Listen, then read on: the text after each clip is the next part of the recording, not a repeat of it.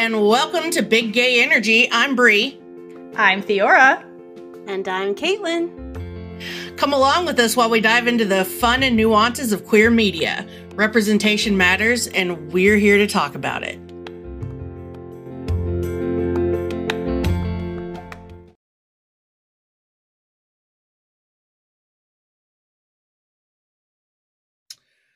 Welcome back, friends. Theora and I have a super cool guest today. Let's welcome Olivia Lucas, who plays Thel- Thelma Bearkiller in season three of Motherland Fort Salem. Thanks for hanging out with us today and answering some questions. My pleasure. Uh, so we absolutely love Thelma. We talk about her Yeah, all the time like, on our podcast. We do. We do. Like, Really? We're not, we're not flattering it. We're like we're being serious. No, like she I gotta the catch last up. like five episodes. legitimately just like Ah, she's such an awesome addition to just everything in Motherland, and had such a big role honestly in season three. Like bigger than I was expecting from like a new character to come in like in the last season. So we're curious, like when you were first cast as Thelma, like how much did you know about her, like her background or like what her character arc was going to be? mhm. I guess I should have had the breakdown that I was given ready for you guys. I could just read that off. Um, I mean, I could probably find it on my phone, but um, basically, I knew that she was the youngest member of the council. Um, she's kind of bringing back the old ways. So she's uh, more traditional than even the generation ahead of her. And um, so I thought that was very uh, interesting. I, I kind of resonate with that a little bit because I was raised by boomers. And so sometimes I feel like an outsider in my own generation. I'm 28, by the way. So to give you some context. Um, and I don't really know if they gave, I think they just said mid 20s or some, early mid to mid 20s or something like that for the character. Um, and uh, she was um, Afro Indigenous, written Afro Indigenous. And so they were seeking out someone who was Afro Indigenous. And Brian said, like, when Sherry, she's the one, she was one of the writers of um, in the writer's room. She is the one who came up with all the characters uh, on the council. She felt it was really important to to the story, but also it was personally important to her that they have an Afro Indigenous character, um, a member of the council, and they thought it'd be fitting it would be Thelma uh, because her children are Afro Indigenous, and so I just like, oh, that meant so much to me um, to to see a character who just literally was like I just saw so much of myself in, and so um, yeah, so I knew. That, and then she was also very protective, very loyal. Um, you know, uh, very serious, doesn't play around, doesn't mess around, even more so than the marshal, as you saw, collaring uh, the the heroes. Whereas he's like, roam free, you're not going to get far if you try to leave, kind of thing, you know? Um, but, uh, but yeah, so that's kind of what I knew going into the audition. And then once I booked it, and I found out within like three days, it was really fast. And they didn't even come in for a call back. They're just like, it's yours um yeah it was like insane i was like ugh, i was over the moon. It still doesn't feel real. It's insane. It still is just like uh such a such a dream come true. Um and yeah so once i we were doing our our uh, test and uh, like our our wardrobe and hair and makeup and stuff then i got to ask brian more questions and stuff like that about the character. And that's when he told me about sherry being the one who you know, wanted this her character to be Afro Indigenous and whatnot. But yeah, I didn't know I didn't know a lot. Like uh basically that she was a lot like me. it was meant to be. It yeah, was. it really Yeah. is. You're either the part is for you or it's not. And um they said when they saw my tape that it was just like there she is. That she's the one. And so yeah, to hear Magic that, I'm like ooh, Yeah, that's so great. Yeah. Yeah, we talked to some um And Danielle from casting Mm. about some of that stuff and it was really cool hearing their perspective on when they see an actor who just nails it and fits a character. So Mhm.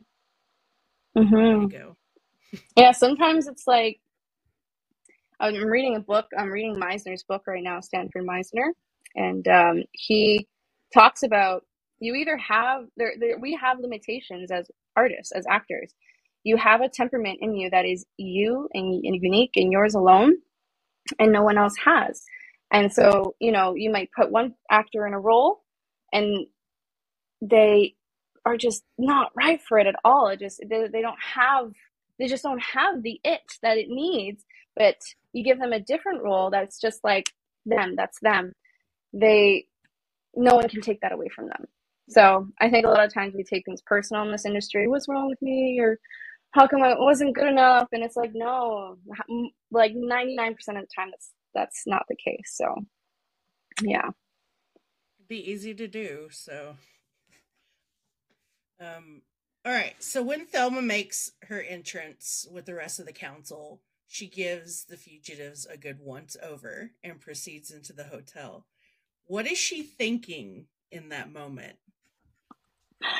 Um, so at this time, you know, the council kind of knows that has some information about what happened on the on their land with the plant being blown up, and they know that these hoodlums uh, have some kind of involvement.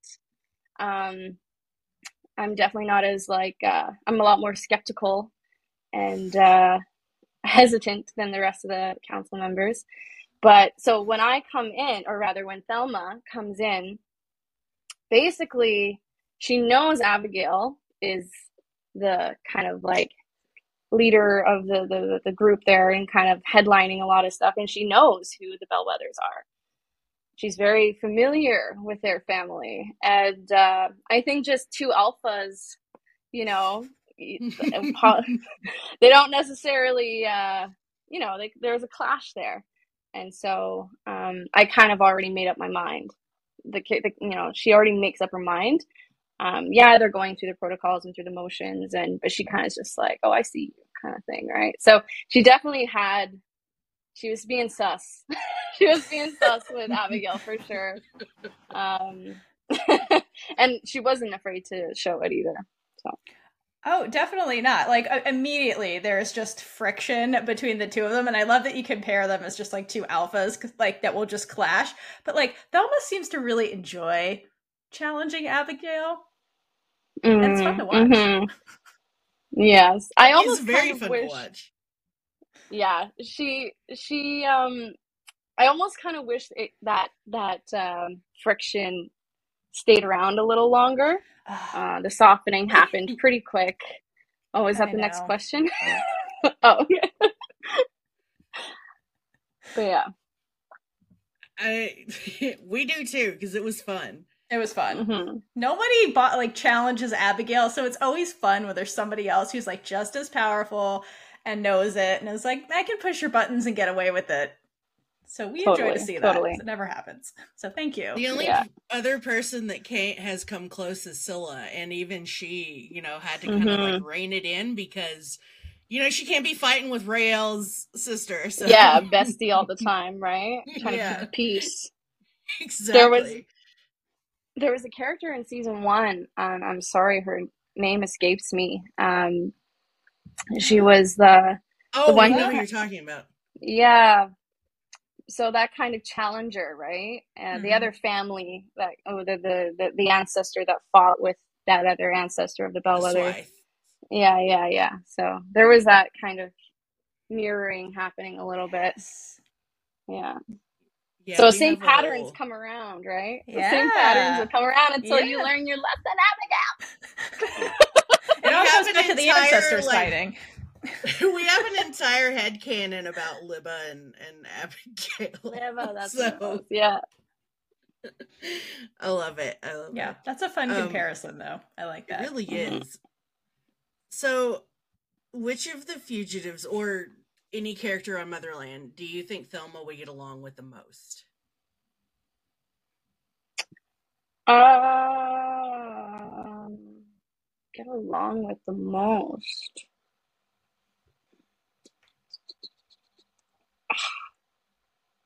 I don't know. I feel like oh, the first person that came to mind was Raelle. Um, really? Yeah, but at the same time, I mean, like in the script, it's already that she sees a lot of the same values that she has in Abigail, and so there's this camaraderie already between them. Um, but I think you know maybe that's kind of the extent of that relationship, like or the extent of that Mm-hmm. bond. Whereas I feel, and I wish, I mean, there wasn't a whole lot of time, unfortunately, because of um, because we we lost Taylor for a while. But um, the act interactions, I don't know. I just think that the the going against the grain, you know, not necessarily always following orders, although you know there is a respect for order that Raelle but and Thelma have. That Thelma went and built an entire army behind everyone's Mhm. back. Love that move, by the way. By the way, here's my army. exactly. Raelle I doing that too. Don't be mad. Yeah. Oh, and I Here's my knew army. that coming in as well. I forgot about that. Oh, you Uh, did? So I did know that coming in in, Nice. in the uh, uh, into the audition. But yeah, so she um I think I could see I could see Raelle and and the two and Thelma really hitting it off as uh you know, someone she could probably disarm with.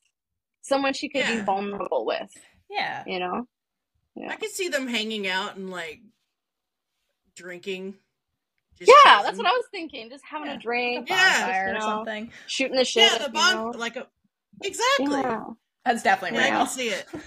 Definitely real. Definitely. Yep.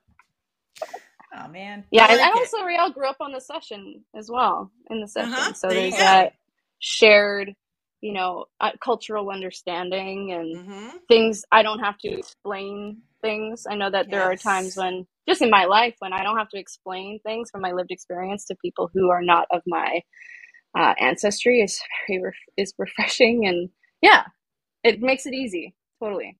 So yeah, I would say I love it. Excellent choice. Great answer. I wish we had those scenes.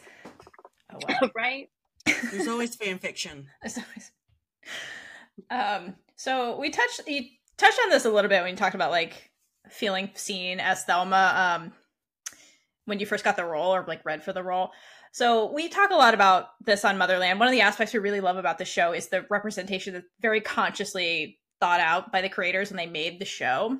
And so in season three, we were really happy that we finally got a glimpse of like the Cession, which is just like this beautiful, cultural, diverse place, and like actually got to see people in it.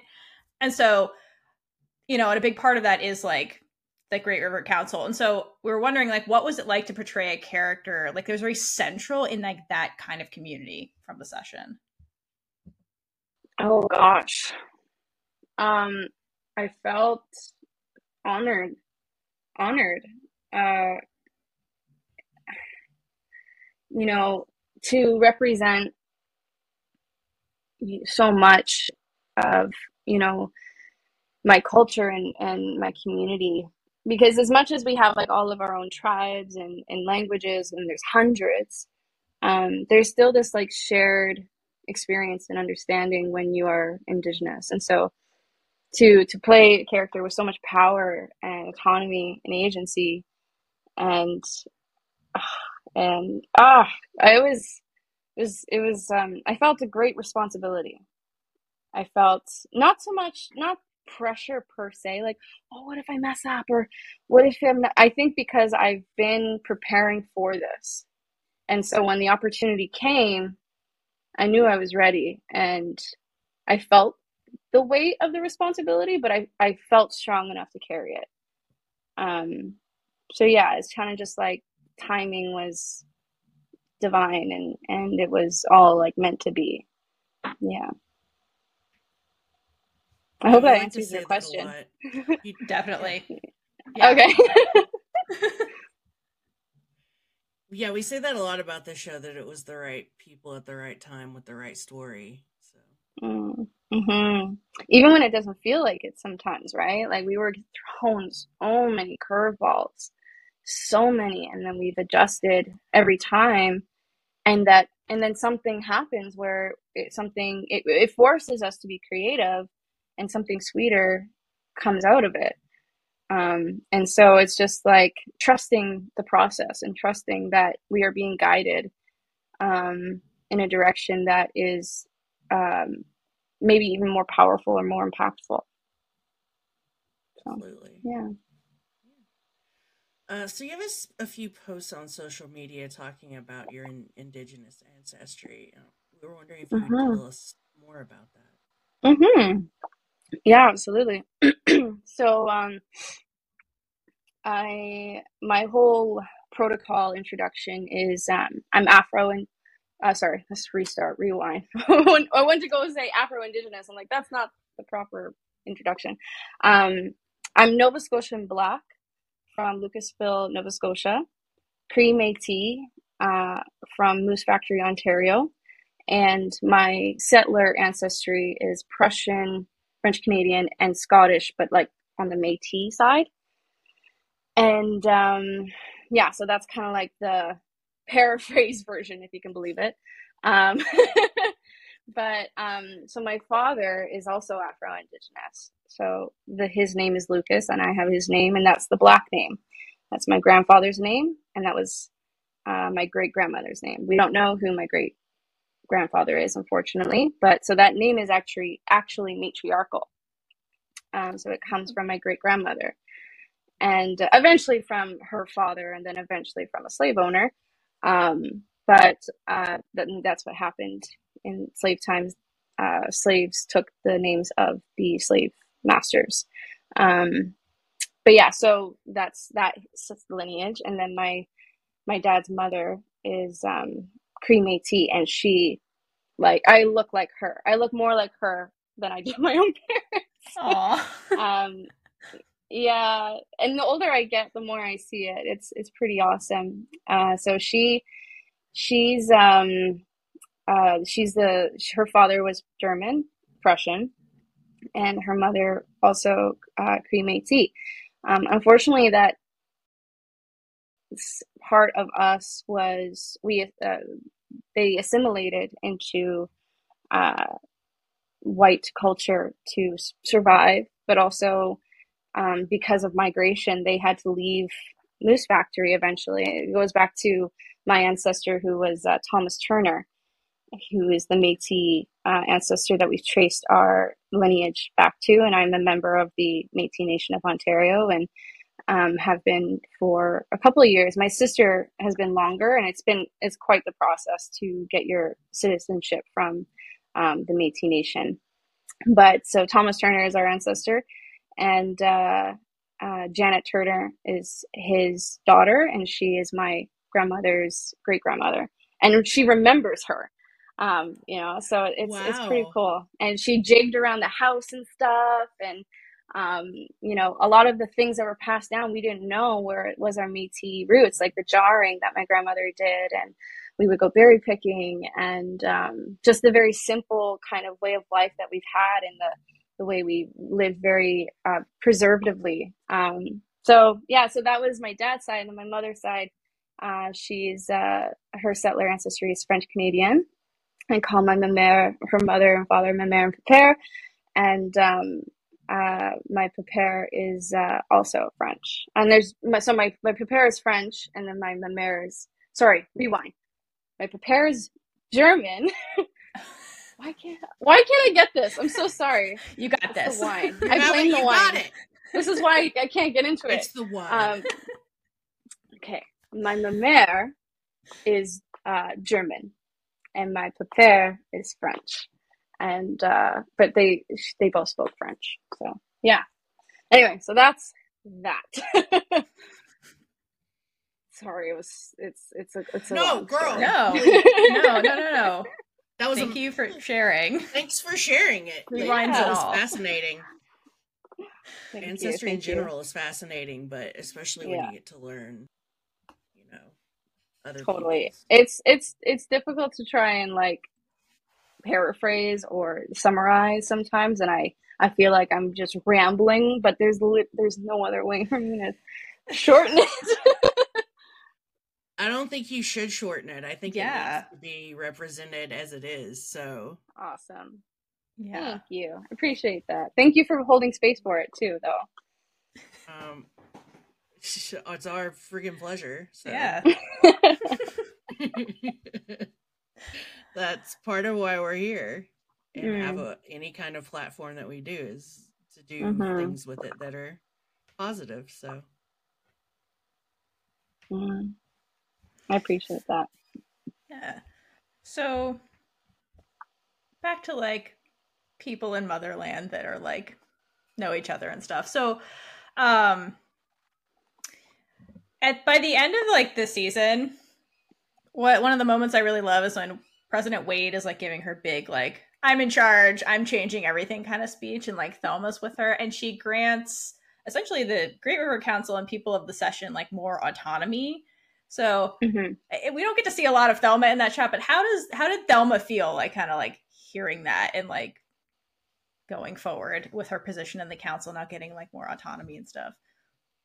Yeah, um, it's it's great you asked that because I tried to share more on social media about that, and I had to unfortunately delete my tweet because it was just going in a whole direction that oh I was no. yeah, I was like, no, guys, you're totally misunderstanding. Um, so I was like, well, maybe on one of these podcasts I'll be able to tell the full story.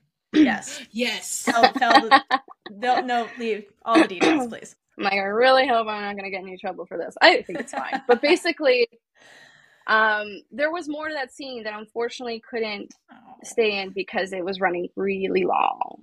And I had one of the producers even reach out and apologize, like, I'm sorry, but like the episode was like really long. And as you guys saw, there's a lot of important stuff to to cover in there. And Taylor coming back, they had to make sure everything, you know, that that that got got in, like the wedding especially, right? So they had to cover a wedding, a trial, uh, a uh, arresting of everybody, and then I can't remember how the episode ends, but yeah, so there was a lot. So um, I um, basically they captured the essence of it, and that's what I was proud of, and that's what I wanted to communicate. The photo I used was a s- snapshot from uh, sets that one of the uh, wardrobe took for me, and I was so grateful. And it was me shaking Wade's hand, which we don't see um, in the episode. Yeah. And so I was like, context, this didn't make it in. Here's why. But anyway, I'm really happy about this scene. And then unfortunately, there was just a lot of frustration that the scene was shortened at all. So I was like, and I appreciate the protectiveness and the, the fury to uh, defend and to, you know, have as much in, of, of Thelma in this as possible. But, um, but I think they captured the essence of it, which is the the partnership and the allyship that Wade and you know her um, office was showing Thelma and the council, and uh, but and that and that's just something that I again another dream to self governance and and um, sovereignty, indigenous sovereignty. Like that's that's like the what we're you know working towards um, which requires both parties working and seeing each other as equals, showing respect and and humility in times of ignorance,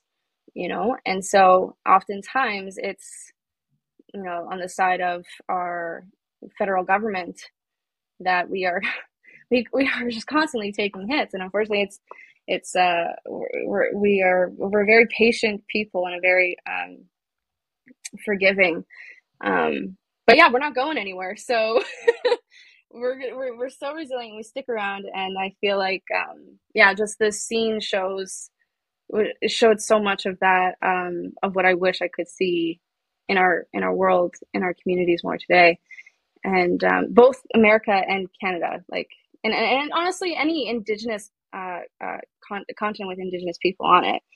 Um, so yeah, so the um, there was a point where they I don't know if I'm allowed to say this. Uh, they were talking about like we can the- edit if necessary. okay if you need to. Um, so there was a moment where they say um, where Wade says that they would be, you know, uh, the autonomy and whatnot, and she leads into more to say um, that they would be re- renaming the Cession.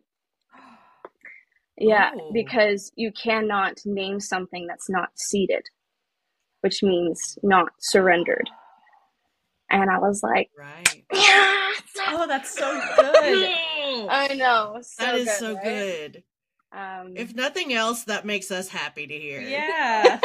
yeah, you guys get the you get the four one. I don't know. Um, this is my first really huge role. So if I get in trouble, then it's a lesson learned. But whatever, I'm a troublemaker. I take after Thelma. She's I a guess. rebel. She's got an Thelma, army.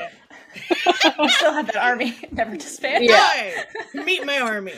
totally. But honestly, I think at the end of the day, like the writers wanted to see it too. I, everyone wanted to see it in there, but it was just like, Sure. unfortunately, you know. And so they, she turns to Thelma and says, "I'm looking forward to working with you," or something along those lines. And then I say something along those lines as well, and I shake her hand. And but yeah, to to what's going through her mind, honestly, probably a lot was going through my mind at that moment. Um, you know, I the first take, I was brought to tears.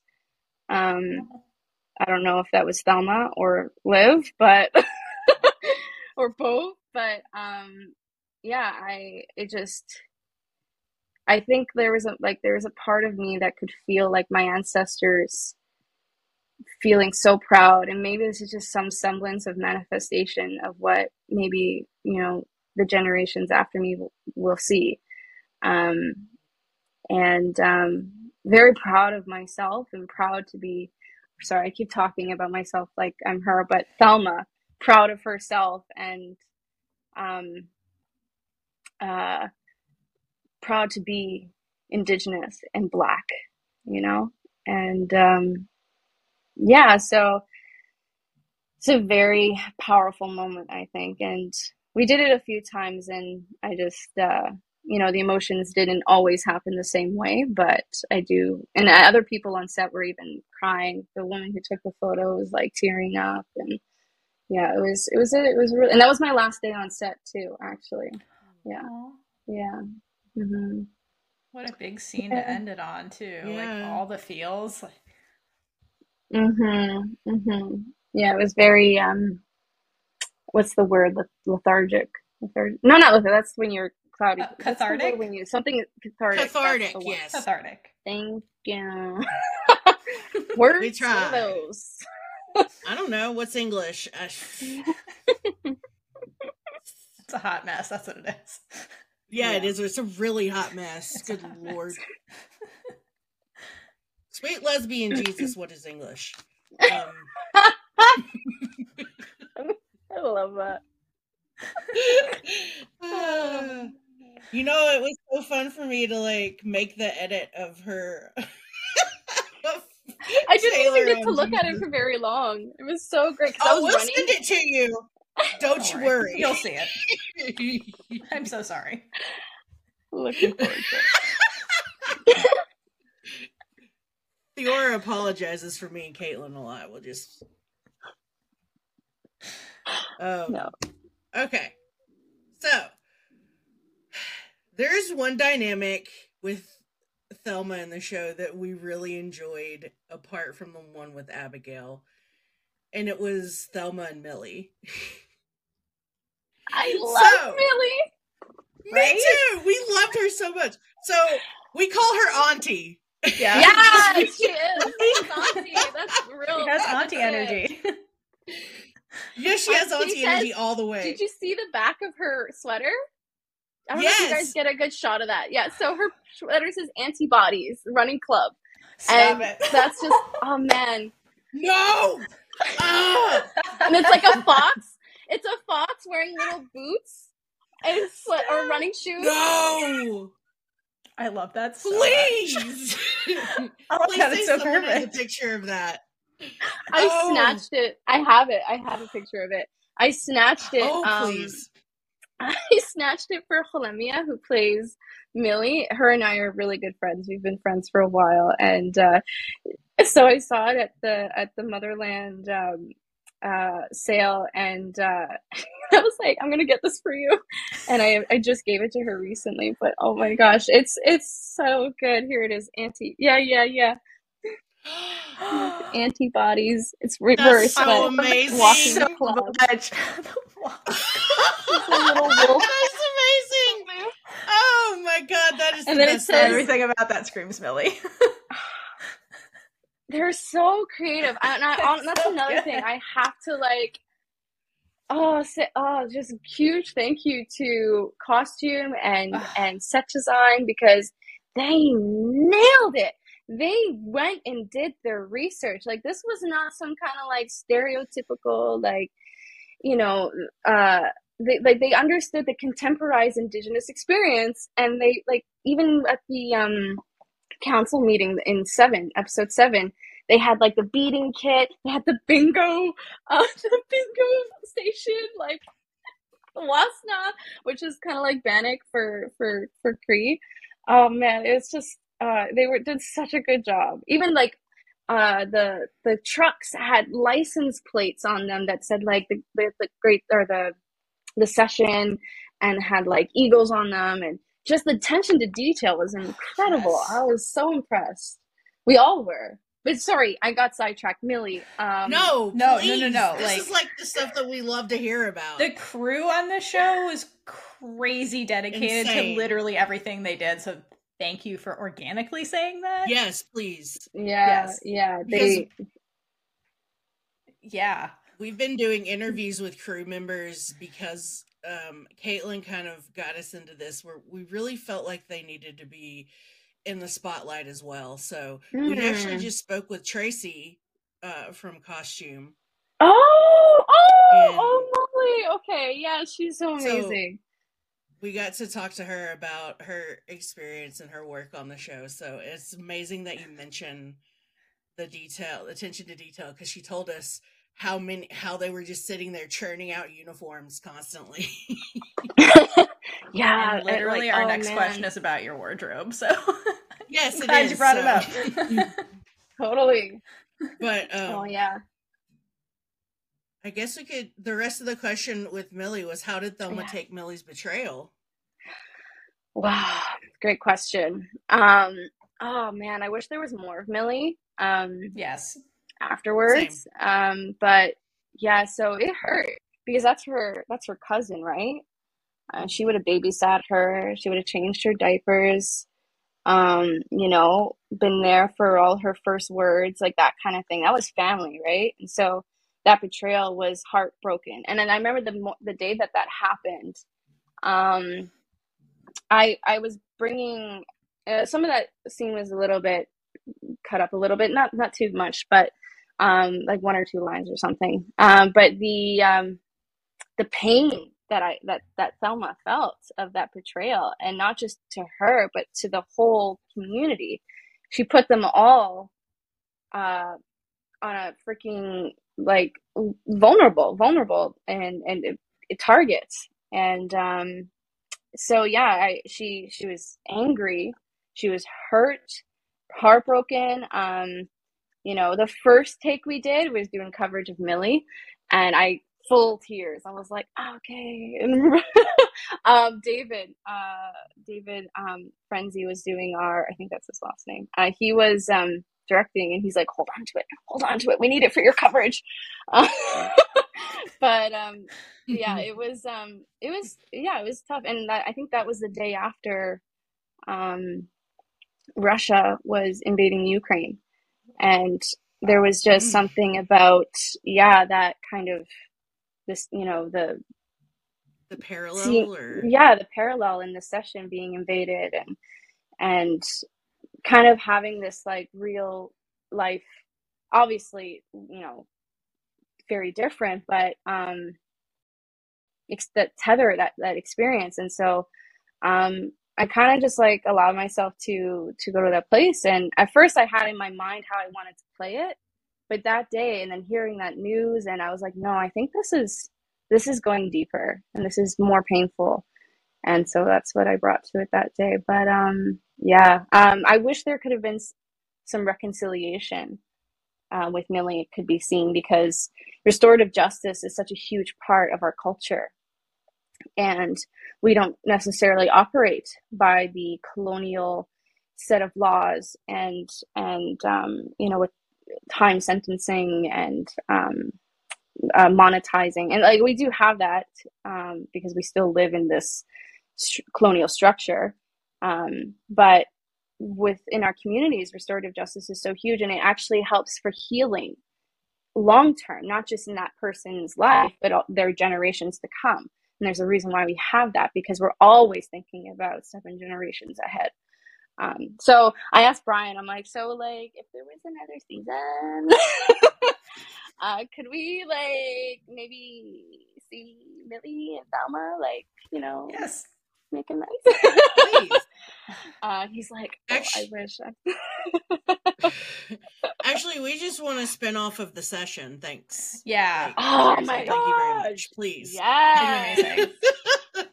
so much material. So much. So much. And we only got there in season three, and I'm like, there's this huge thing that, uh, I know. Mhm. We're it's like yeah.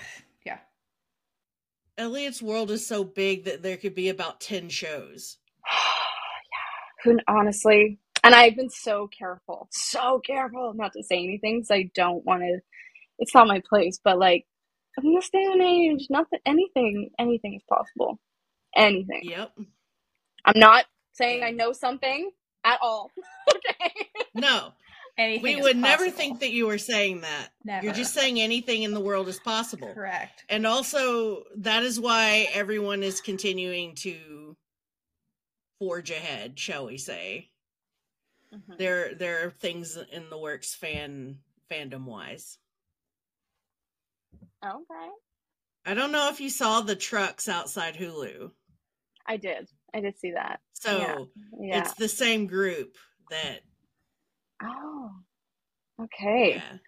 Which is literally just a conglomeration of all like a bunch of fandom groups. So hmm That is incredible. Uh, I think it was Alicia. Alicia. I'm not sure how it's Yeah. pronounced, but she told me about that. Alicia. Okay. I was like, like mouth ga- gapped open. I was like, oh my gosh.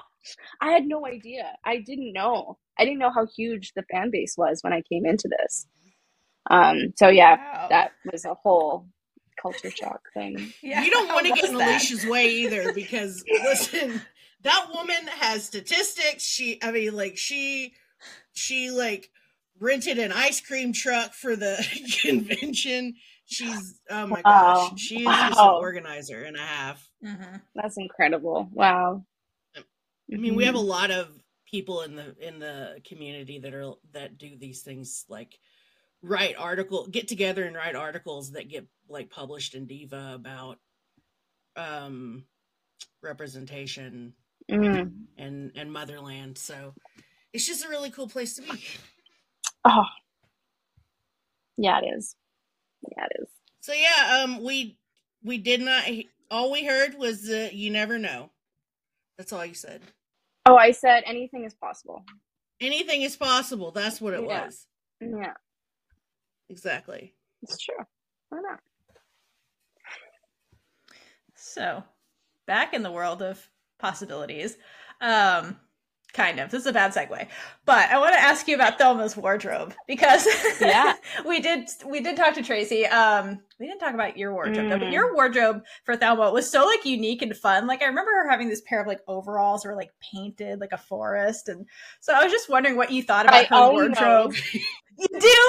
They're so That was I took Yes! them. I should have Good. worn them. Why was I- Oh I man, should have brought them with me. those Um, yeah, I her wardrobe is killer. It was so Oh fun. my I loved it. my fitting there was, was a- four that was- hours.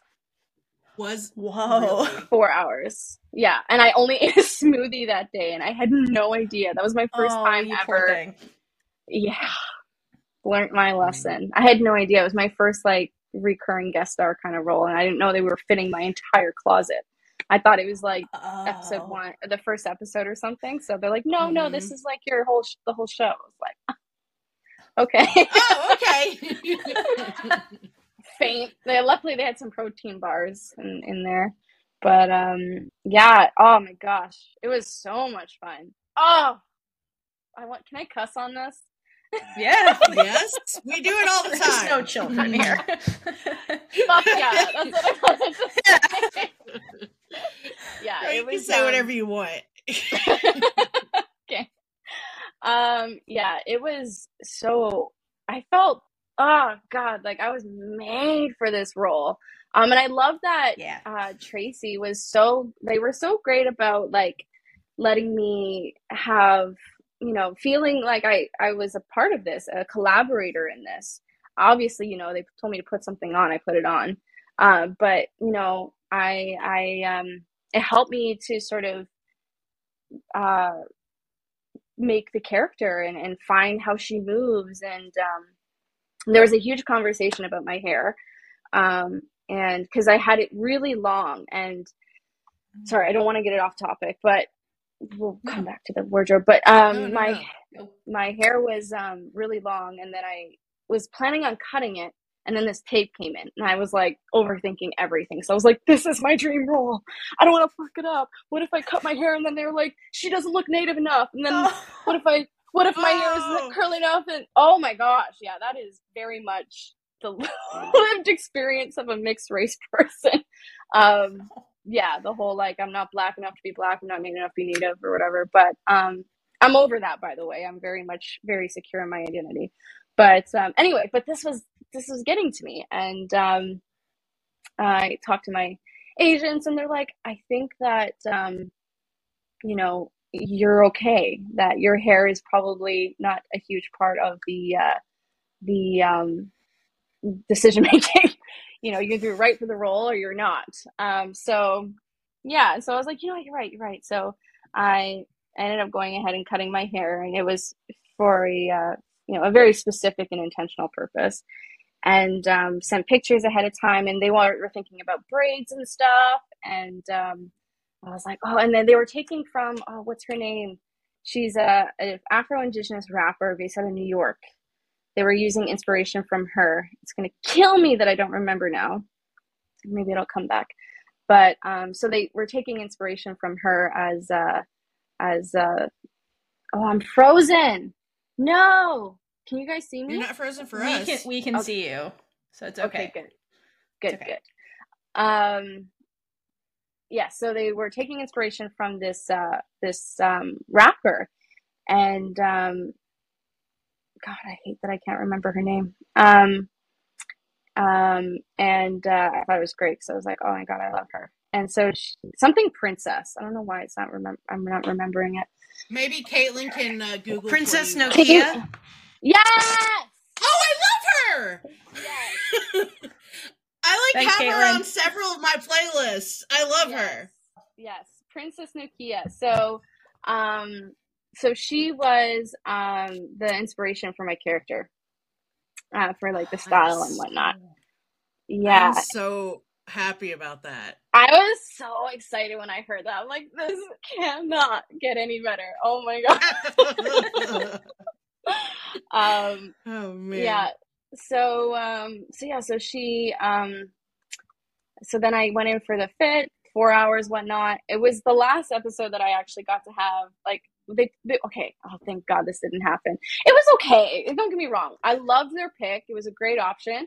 Um, but then I was just like, what's that? and there was these leather pants on the rack, and I think they were one of the other council members' pants in a scene at one point. And um, I was like, "Can I try those on?"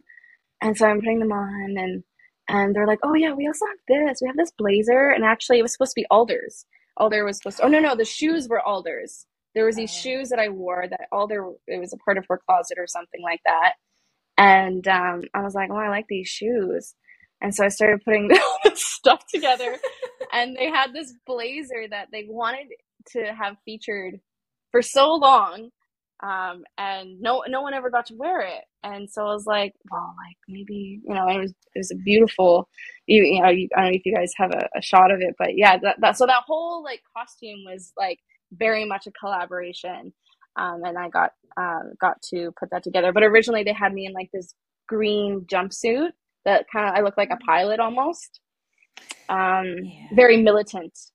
And so I was like, no, this is a press conference. She, you know, she can dress up. She can, she can look good. Let her. So it was nice. I am glad that you Yes. went in and kind of just put some stuff together with them. So yeah, it was it turned fun. out really well. Like good job Mhm. on y'all. Like there were some notch. There were some bandanas and stuff that that I was I was trying out, and it was interesting because as I was dressing, we were dressing her. I was like, kind of feel like I don't know if this is a segue at all, but I kind of I kind of feel like Thelma's queer, I feel like I don't know. I just like I, like I got this vibe, you know. I was like, I feel like I think she is. You know, maybe she's not super like broadcasting it or whatnot, but I'm like, I think you know. It's, but also for for indigenous people, it's just so like n- normal um, that uh, yeah. Anyway, so Caitlin's typing in my notes right now, and it says, "Oh my god, it's literally a segue." Literally, you're reading our brains, yes, and we love you for that. Stop getting in our heads. It's spooky.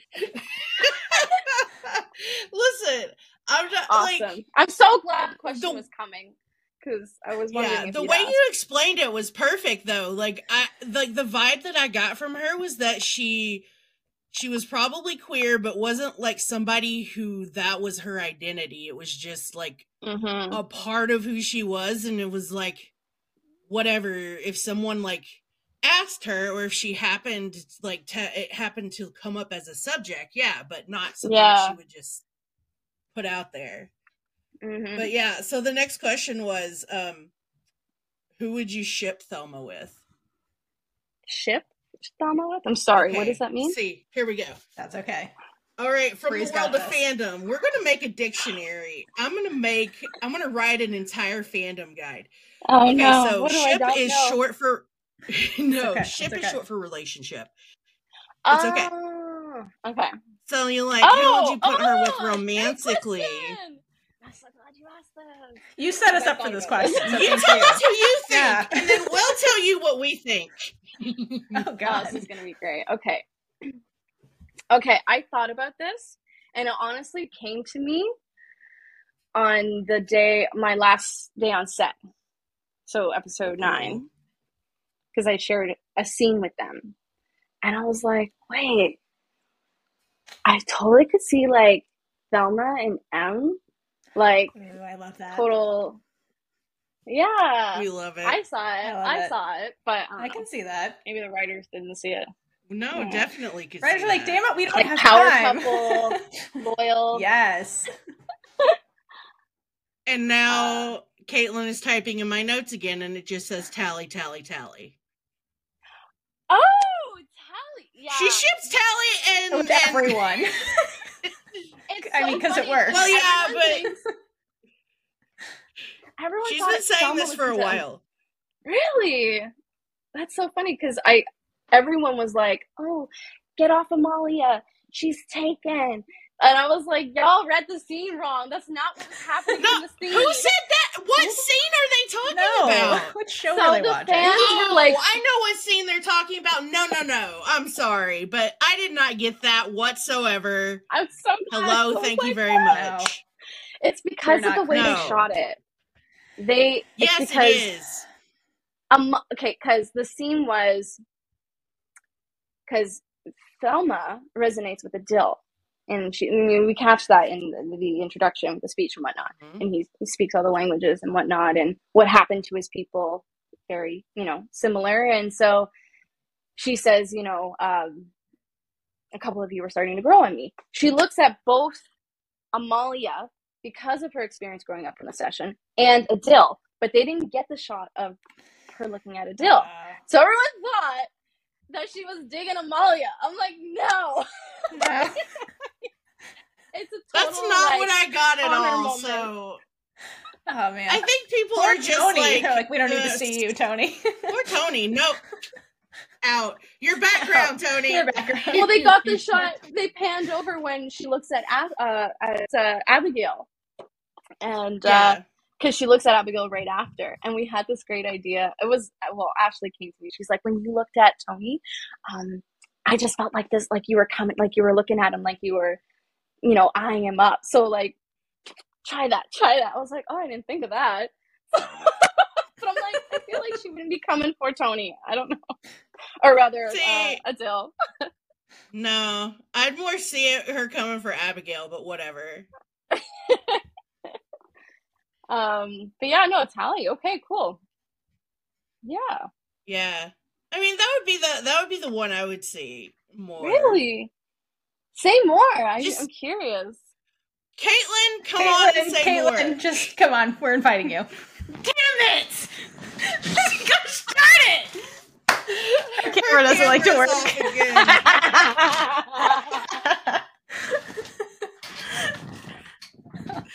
So this is my territory. Tally. Tally. Anything Tally. involving Tally. Anything Scylla is here. Anything involving Tally is here. Anything involving Nicte is over here. okay. Um, I just know that when I watched the episode, my brain stuck on it, and now I'm just. I swear you you looked at Tally at some point. There was definitely a look at some point, right? Or was I getting this character? No, it's okay. She she looks at both Amalia and Tally, like the shot where she's like, "A couple of you are starting to grow on me," and it like shot to Amalia, and then Tally standing standing next to Amalia. Um, I keep saying their real names versus their character names. No, it's okay. Um, we do it do, too. we do It's that fine. all the time. Okay, you know who I'm I'm about to talking say about. Jess. Scylla. There we go, Scylla. Um, so Scylla and Tally are standing next to each other. I'm trying to think if there was another shot.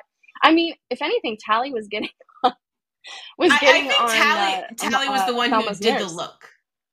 Oh, really? Ooh. Oh, maybe. Oh, I don't know. I, I mean, she was single. we, I she could literally. sh- Uh, I would ship her with a brick wall. Yeah. She has Like, she has chemistry. chemistry with everyone. anything. She's just such an intense, like sensitive and like emoting person, Yes. I just and not love from her. Jess at all. Maybe it's just that Jess and I have like such a great, like, strong bond and like sisterhood. Good. I mean, she's that, she's like- very easy. She's very easy to become close with. I feel like. Yeah, she's great. She's awesome. But I, yeah, I didn't see that. That's that's a first for me hearing that. I thought Yeah, well, they, they, I thought like M was more in like Thelma. I'm not that, not that Tally's out of Thelma's league or anything like that, but like just their No like responsibilities and what stuff. Yeah, no, mhm. let's establish that.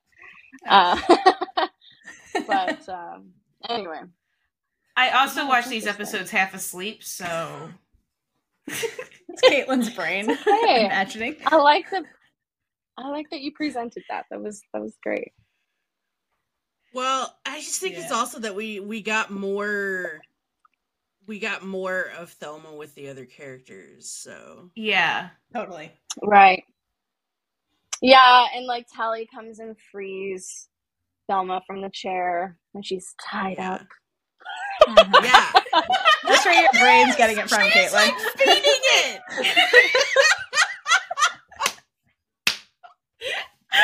what? Be She's careful, for or that- Caitlin's gonna be writing fan fiction soon.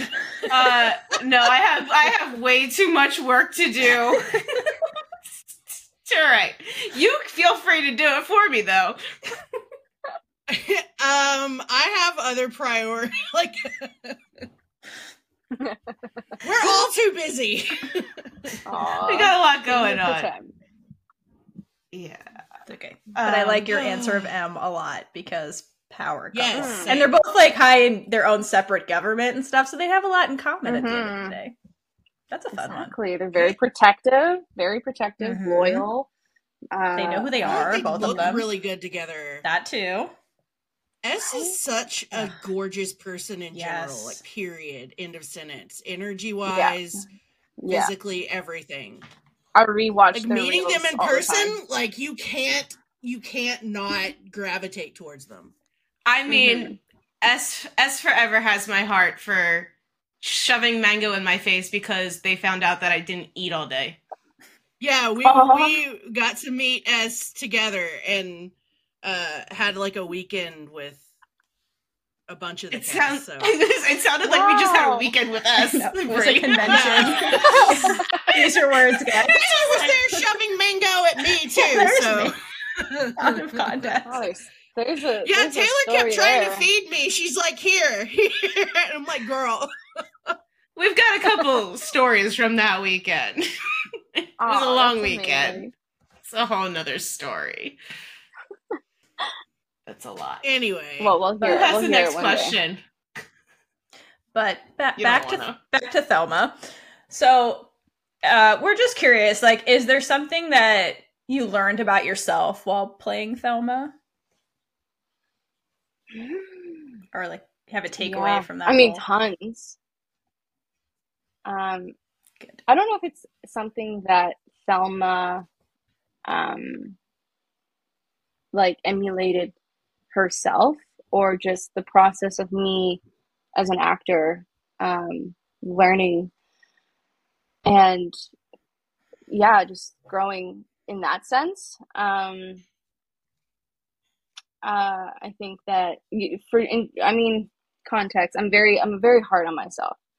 I'm very, I take things very seriously, and you know, I think you know, Thelma can shares that as well. But um, yeah, I'm always trying to do the most, and and um, I think this whole experience is one of the biggest things that I've realized is that um, I um, I'm more than an actor, and I have so much to offer that isn't just productivity, and that who I am is enough, and that's the biggest takeaway that I learned from this experience.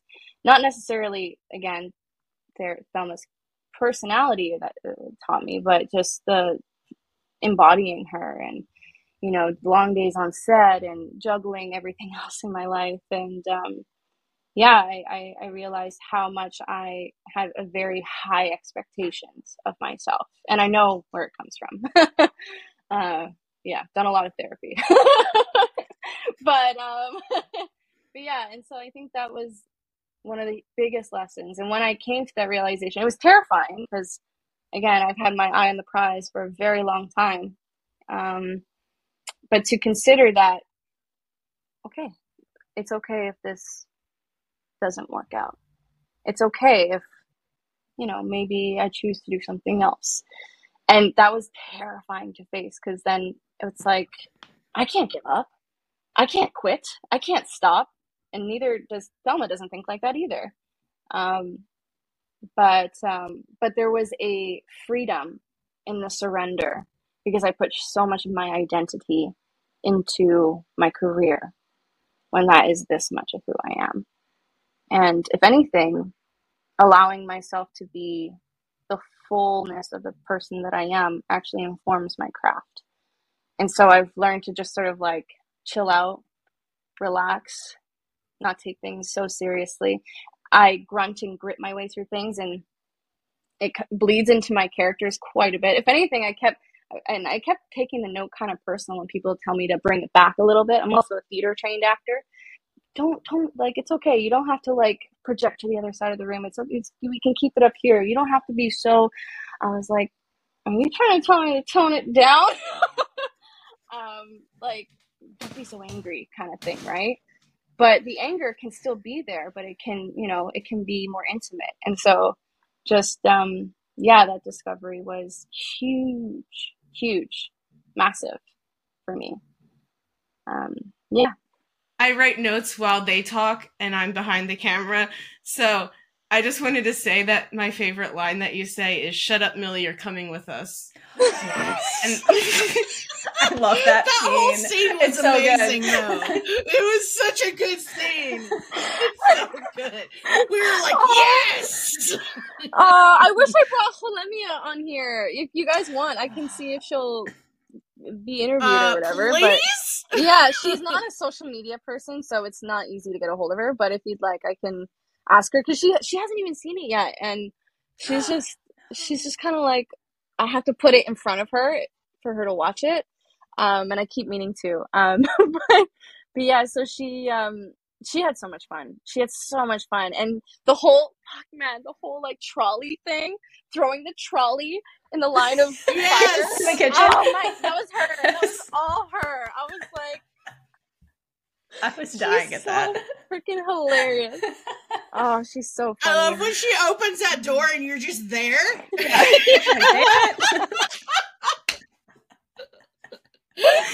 oh my god, that whole scene. Oh, It's just good. Sometimes we I need to watch that again after we get off of here. Yeah, that's a good one. That's so Oh, good. yeah. Yeah, she's just like, oh, just leave me behind. Shut up, Millie. think you're talking to? Dumbass. She's doing she's doing that. Oh, just leave me behind. I'll slow you down. You played Um, that perfectly, and I loved it. Oh, good. Glad to hear it. Uh no, yeah, you and your character were just perfect. And I I just I'm so glad we got her. Because Mm, it's, it's so- sometimes it's difficult bringing in new characters because you're like, but the other ones, but like this one, we're like, give us Yeah, more. no. Yeah, it was perfect because a lot of times it's really hard to bring a new character in and give them that much time, but it felt so. I don't know. It Thelma just kind of slid in there perfectly and was an addictive character that we just wanted to see Aww. all the time. That's so interesting because So- I always wonder about that from your guys' perspective because I'm kind of jealous to be honest because I don't have the eyes that you have fresh, right? I know what's going to happen next and I know what's going to be said and the only thing I don't know is how I look. so, um, but I, I, I sometimes wish like I could experience how it's how it feels to see you know this person come in because you guys have been following this for so long and anticipating the next thing and then there's like who's this person? And it's like yeah so i'm i, I was i was thinking about that recently. I'm like oh i i don't really know what that feels like. And um well i do if for other shows but you know for this particular character. And so i i've only heard you know that you know i haven't heard anything negative actually except in the beginning. I heard hate Well, the looking at Amalia part, yeah. Yeah, like That was a that- no-no. If you look at Scylla, if you look at Scylla, you're gonna get it was the it was the fact that I was just such a bitch. like I wasn't. Yeah. There was like five Maybe- minutes where I was like, oh, I don't know. And then I was like, oh no, I love her. No, I was like, yes, from the Yes. beginning. Maybe it's just that I like bitches. I don't know. I I Ask mean, my exes. I didn't even I didn't even like me. She was being so difficult and so like impossible and like had was giving no inches, no fucks, like zero zero fucks given. And yes. I mean, it was great, but I was looking. There was this one shot where it like zooms in on my like resting bitch face, and I'm like, oh, they're gonna hate me. See, you thought that, and I thought, damn, she's hot. we were very excited. We're like, who is this? We were this? very excited. Who is this? Like when we saw the trailer, we were like, who is that character? We're going to love whoever this is. And we did. Wait, She's didn't you- hot. They did that shot where The you're like in the the mist. Oh, Oh, yeah. I'm yes. talking about the Oh one yeah, the mist. at the, and at it's the like border. it looks so oh cool Oh and God. badass that yes. we were like, yes. Brie, didn't you pick? that? Didn't you pick Thelma out as the queer one Yeah, of the group? Yeah, oh, we did the trailer the review. council group. Yes. Yeah, thanks for When we did our us. trailer because we, did like that whole analyze Reaction? the trailer thing. yeah. That was Oh, three the hours for thing? a literally two minute video. Listen, That's all I to talk about.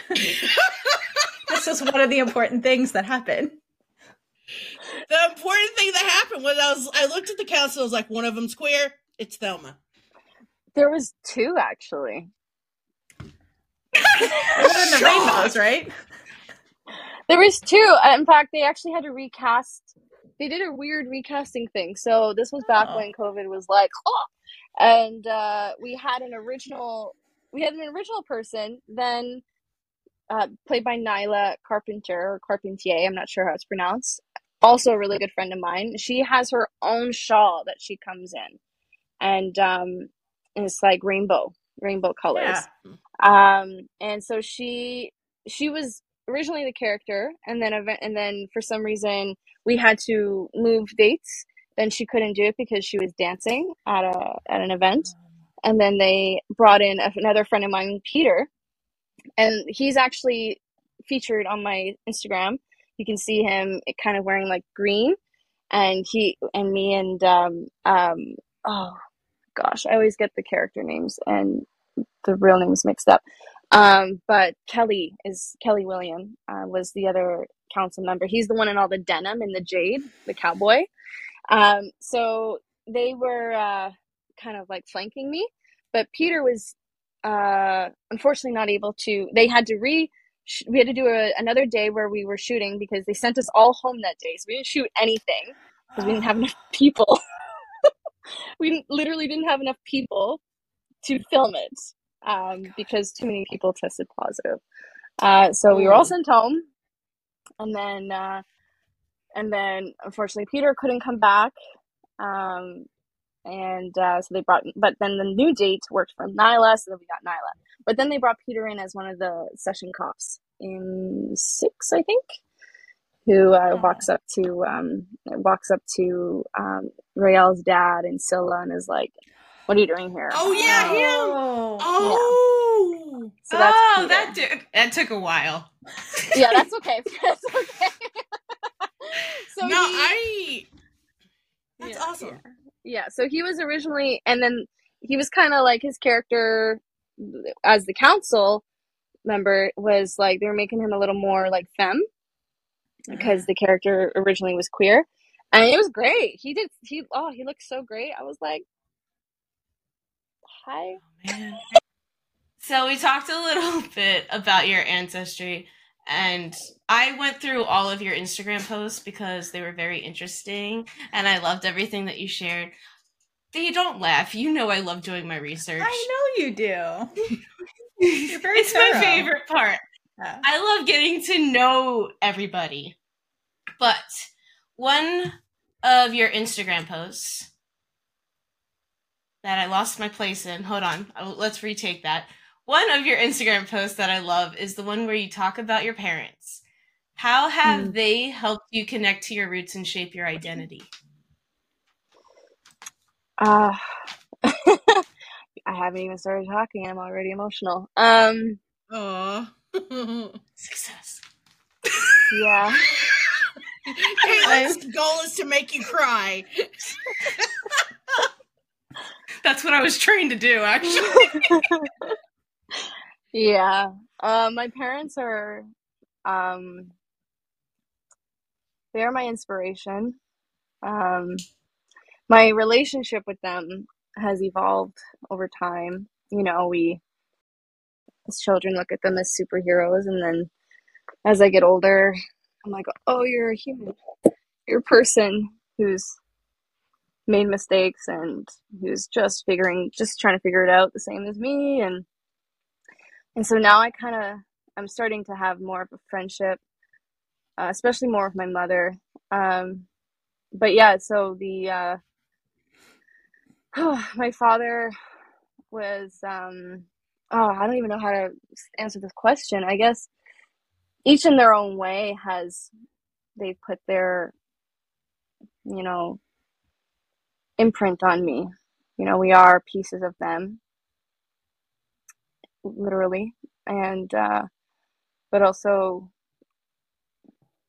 how I was raised, you know, all the values that I have, um, and the, the, the values that I'm proud of family, and honor, integrity, keeping your word, doing a good job, um, and uh, never giving up.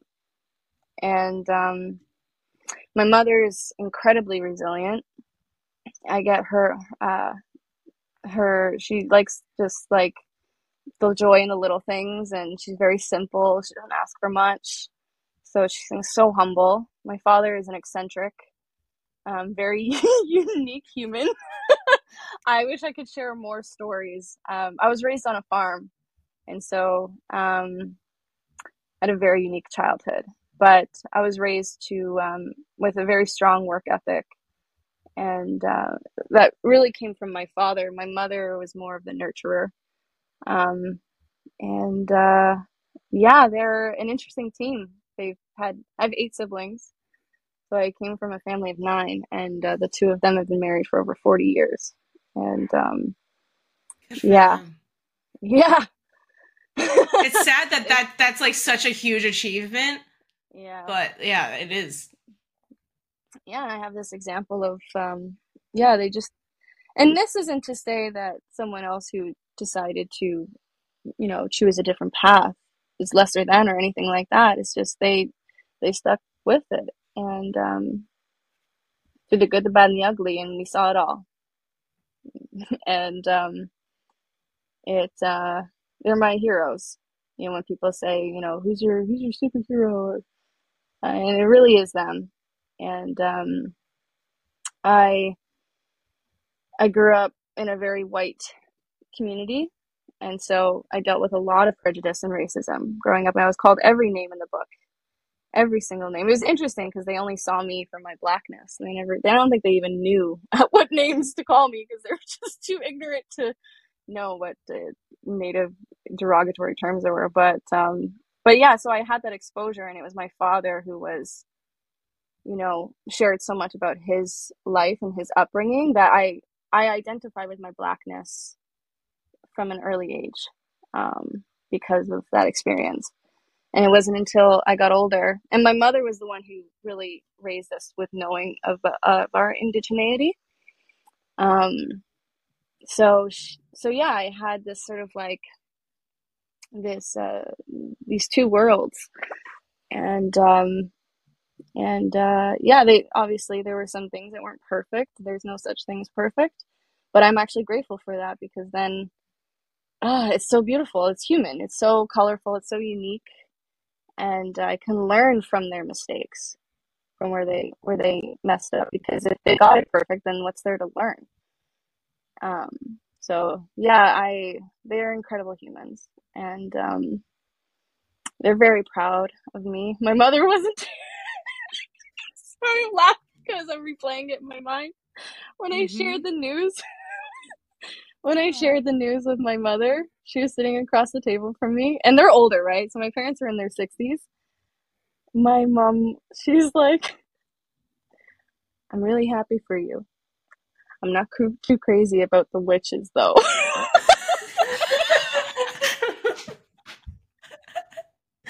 My mother that. is a very devout Catholic, and so Mhm. I was like, of course, of course you're not. Just immediately like, I'm never good enough for you. I bet she would, did not like the would not like the ending of the show. Then, Yeah. Since Yeah, now don't let her everyone's a witch. Yeah, my mom is not a fan of Hydrate for Lesbian Jesus. Uh, and honestly, it's interesting because I I've had that question before, and I was like with uh, with people because I am Christian and I do identify as Christian, but this for me was not it wasn't a conflict at all for me or a contention or anything like that, and uh, um, I don't resonate with the particular denomination I was raised in, but I still resonate with with being with being Christian, and so um, but yeah, so and then my dad, I like in his own way, showed how proud he was. Uh, he says to me, um, God, it was such a backhanded compliment, but for my father, that's just that's his personality. He's like, oh, and I shared it with him in the group chat because I didn't get to see him in person, but I was like, told them the news and showed a trailer so they had some context. And uh, he's like, well, I guess I'll have to stop, start telling people that you're no longer a wannabe actress. She'd be an actress.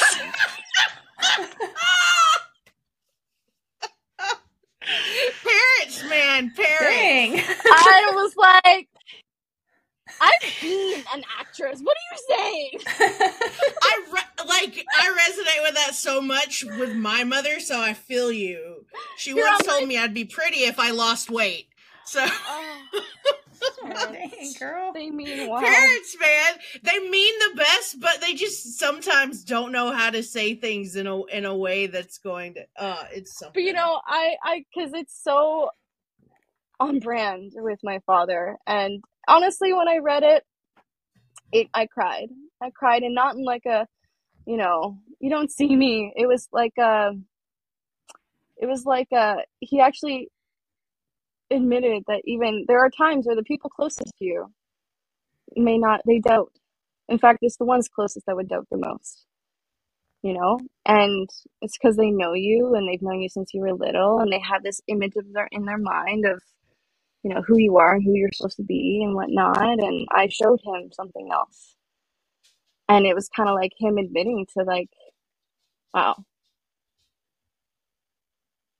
okay, you showed me, and that was like I was like, yeah, okay, Dad, thanks. Yeah, there's something really beautiful in little things like that where it doesn't seem like it's a, a sweet moment, but it, it is to you because of your experience with that person. So. Yeah, yeah, they're they're great. They're honestly, uh, they um they ground me and they know me very well. And the thing is, I evolve as a human. And they're both as back in Ontario. Most of my family is, um, but they both um they've you know they've known me my whole lives and they're getting to know the new human that I become and um yeah it's uh I don't know what it's like I'm not a parent but uh they've they've definitely they're very I know that their children are their greatest joy and their greatest uh legacy so yeah and I'm proud to be their daughter immensely That's awesome. You're, you're a great person. I just want you to know that. Yeah. I don't know who said that because both of you are frozen who said that It was Caitlin. Caitlin, but we all echo the sentiment and we love you. So oh, I just you. I didn't think it was possible to love you more. Like it's just I just I've been loving getting to talk to you. I mean, I've been quiet most of the time, but I've been talking to myself over here. Likewise, likewise. Thank you for having me. And honestly, sometimes this is very new for me. So sometimes I don't know what's okay to say, what's not okay to say, and not in like a Everything's okay to say. socially, but also just in the what what could potentially come back to bite me. right, right. But I'm an honest person, I understand. and I I uh, yeah, I just I just come as me. So yeah. That's all you can do. Mm-hmm. So you've talked about making your mental health a priority and starting therapy and how Mm. training in the gym saved your life. Oh wow, you guys really went and dug. yeah there's a huge stigma uh talking about mental health even though many like there's so many people struggling with their Yeah. mental health so do you feel it was important to share what you've gone through so that other people can to, to kind of like help in the process of killing that stigma of talking Mhm. about our mental health Yeah, I it's again for me it's also a work in progress. What what cuz I think I think to a degree it's like and social media is interesting because it only you'll never be able to get the full picture. You'll never be able to show everything. It's just it's impossible. Even in this interaction, we are like the physical humans here, but you still won't get the full picture. So, but I still think it's important to have a conversation around it because it's it's also a part of who we are. Um, we are emotional, mental, physical, spiritual beings, and um, I, I think I just have this sort of like authenticity, uh, you know, thing where I, I can't lie. I hate lying. Um, yeah, I'll share my victories and my highs, but and I I'm being very uh, uh, intentional about what lows I share um, because sometimes it's hard to say. Like I don't always want to because it doesn't always. It's not what I need in that moment. However, when I move through something and I pass through something and I'm on the other side of it, then I share because I'm in a place of a more healed version of myself, or that part of me has been healed. Um, because I think you can actually do more harm to yourself. So it's just having that awareness. So saying in saying that, um, yeah, I went through. Oh yeah, now I'm remembering the things I posted. Um, I've honestly forgotten. I'm like, oh yeah, I said I'm that. here to remind you. Thank you. Uh, yeah, so I, you know, I, I mental health is um in in my like the issues um I've lived with my whole life, and not just with me, but in my family and very intimately. And uh, I saw, I, I experienced a lot of um things that maybe, you know, I was probably too young to have experienced and gone through, but you know, I'm here now and um more resilient because of it. Not to say that I hate the saying it says, what doesn't kill you makes you stronger kind of things. So it's like, you know, I just needed to be a kid.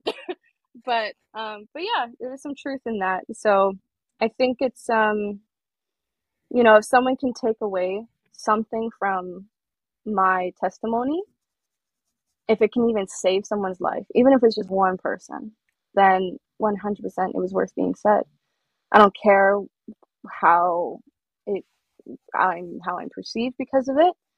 Um, I'm being who, true to who I am, and at the end of the day, at the end of this life, it's just me that I have to be okay with, and um, so I uh, yeah I want to impart some of my journey with people and um, in the hopes that it could touch touch someone's life um, experience. Sometimes I wonder if I'm even doing if it's doing anything at all.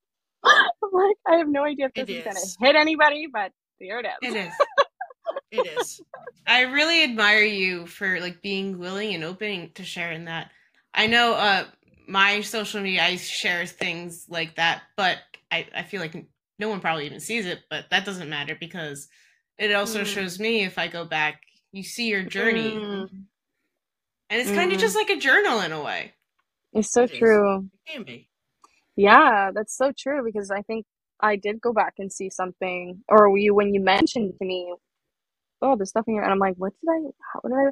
I'm just recalling like the particular one with my fitness and my one year mark, and I've actually lost pro- progress, or this BS, by the way, lost progress. I've lost definition, but I didn't lose progress. We've only moved forward. Okay, period. Um, Love it. Note Yes. to That's your tagline. Yeah. Oh my goodness, my niece is driving her is riding her bike around the property. my brother's across the street, and so I guess the kids are out playing. But um, yeah, she's like a spitting image of me, by the way. Um, Aw. yeah, she's like a mini me. But yeah, I um, I uh, um, fitness, yeah. So it, it it sometimes I wonder, I'm like, should I go back and like take some stuff off, or am I sharing too much? And I'm also very, you know, private about my family, and I've posted my parents, and that's I think it. I think I posted my siblings. That's your first post. Yeah, it's my that was there's there's other stuff that I've deleted since then. You know, we we level up. You know. what I'm saying?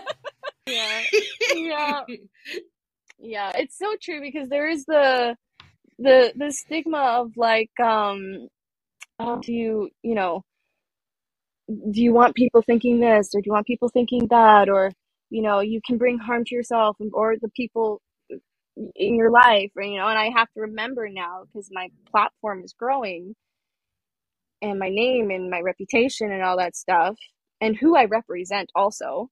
Um, i can't speak for my whole community but when people look at me espe- especially uh, non um, sorry especially uh, people who are not of my community they'll there's definitely things that can be you know said or or perceived and it's hard it's a hard balance between like being true to yourself and being honest and uh and um feeling protective of your family of those closest to you and of your community in my case um so uh, everyone's frozen i can't see anyone's No, We're not reaction. moving.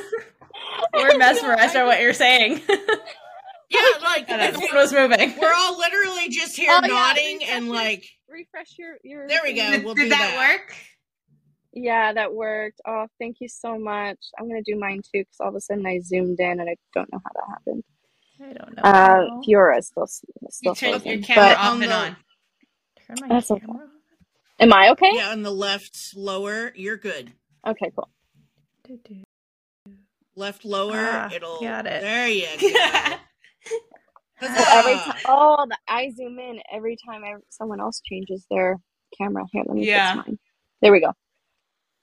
Um, but yeah, so it, it's a delicate balance. I don't have it all figured out, and it could change as I get older. But I just, I personally want to try and remain myself because there's certain things that are like I don't have intellectual property over. Um, you know, even though it's a part of my life, it impacted me as a child um you know there was there is there is mental not even just mental health but like mental illness um in my family. And i was deeply impacted as that. It impacted my entire life. And of recently have I only just become aware of it. Um, through therapy and fitness has been a huge part of you know that process of of like literally healing and rewiring your pathways in my brain and getting the endorphins that I need. Just all very scientific things, but that's a huge part of huge part of the process for me for for, for myself. And so I uh, yeah. Um I think gear things have changed a little bit for me. I've become a little bit more uh, private. I've become a little more, what's the word? I just called it the other day. She's like, I feel like, I'm to try and do her act. I feel like you're on an incubation period where you're you're just I can't I can't I gotta spend more time with You're it. doing pretty well. You're doing really well. I was impressed. I was I impressed was like, is. Jess here? Something else. She she pronounces like her th is like an r or I can't remember. I have to I can't remember what like there's a certain consonant that completely is different from the way it's spelt. I, it's escaping me now. But anyway, Okay, so back to the podcast, I guess, for editing purposes. Um, Part four. part four. We've lost count. So, another personal question. So, we also noticed that you write and perform poetry, and we're curious, like, what drew you to that particular like art form as like a creative outlet? Yeah, I guess I feel so funny like being a self-proclaimed. I don't really call myself a poet, but I think spoken word artist is something I resonate with more. Um, I'm just gonna turn this light on. So, pending your an- the answer to that question while I turn this light on. Um, Sure, sure, sure. oh, that's nice. Warm light. There we go. Got the books in the background. Oh my gosh, I should have started here. Um, Oh, all you need is a cup of tea. I thought about that. We went with the wine instead. But um Hmm. yeah, so spoken word, I guess um so I'm a very uh and my family can probably speak to this. I'm a very emotional person. So I'm in the best field for it. Um but I think there are just some things that you know, I think there was like something about rhythm and um rhythm and just uh writing that can just sort of emulate emotion and experience in a way that like you know kind of like music or um i think mm, very similar like rap. Like there's just like uh there's a there's like something behind it that just gives it a power.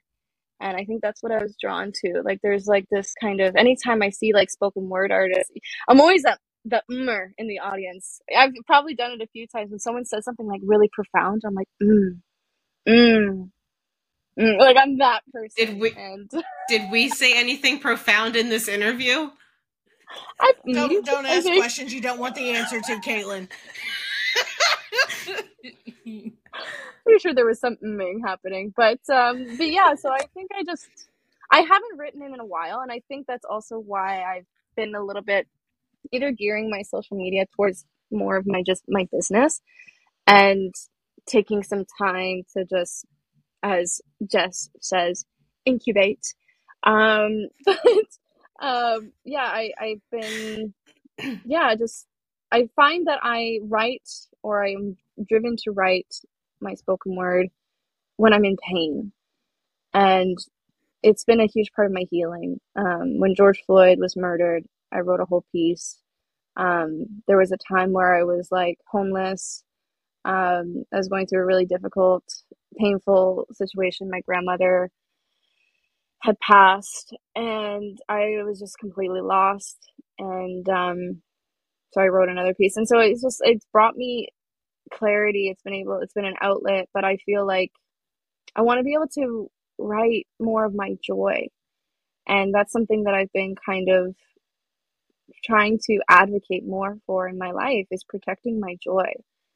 And um yeah yeah so i guess that's also why my tone on social media maybe hasn't been so much about the, the trials and tribulations but you know um more of my uh my yeah my peace and my joy.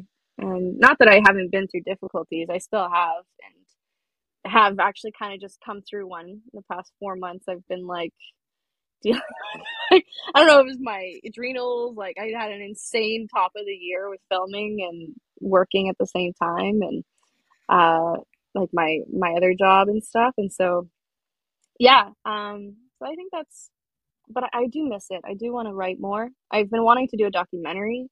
Um and yeah, I've been wanting to um do my family history. I don't know anything about uh writing a documentary and sorry, I'm frozen. I'm just gonna fix this. Um, I don't know anything, and I've had, you know, I don't know if you know, might not, uh, Jules Koostachin. I'm actually starring in her film coming up pretty soon. So um, it's called Broken Angel, and it's her first feature. And she's an up and coming, well, not even up and coming. She is like an established uh, Indigenous filmmaker.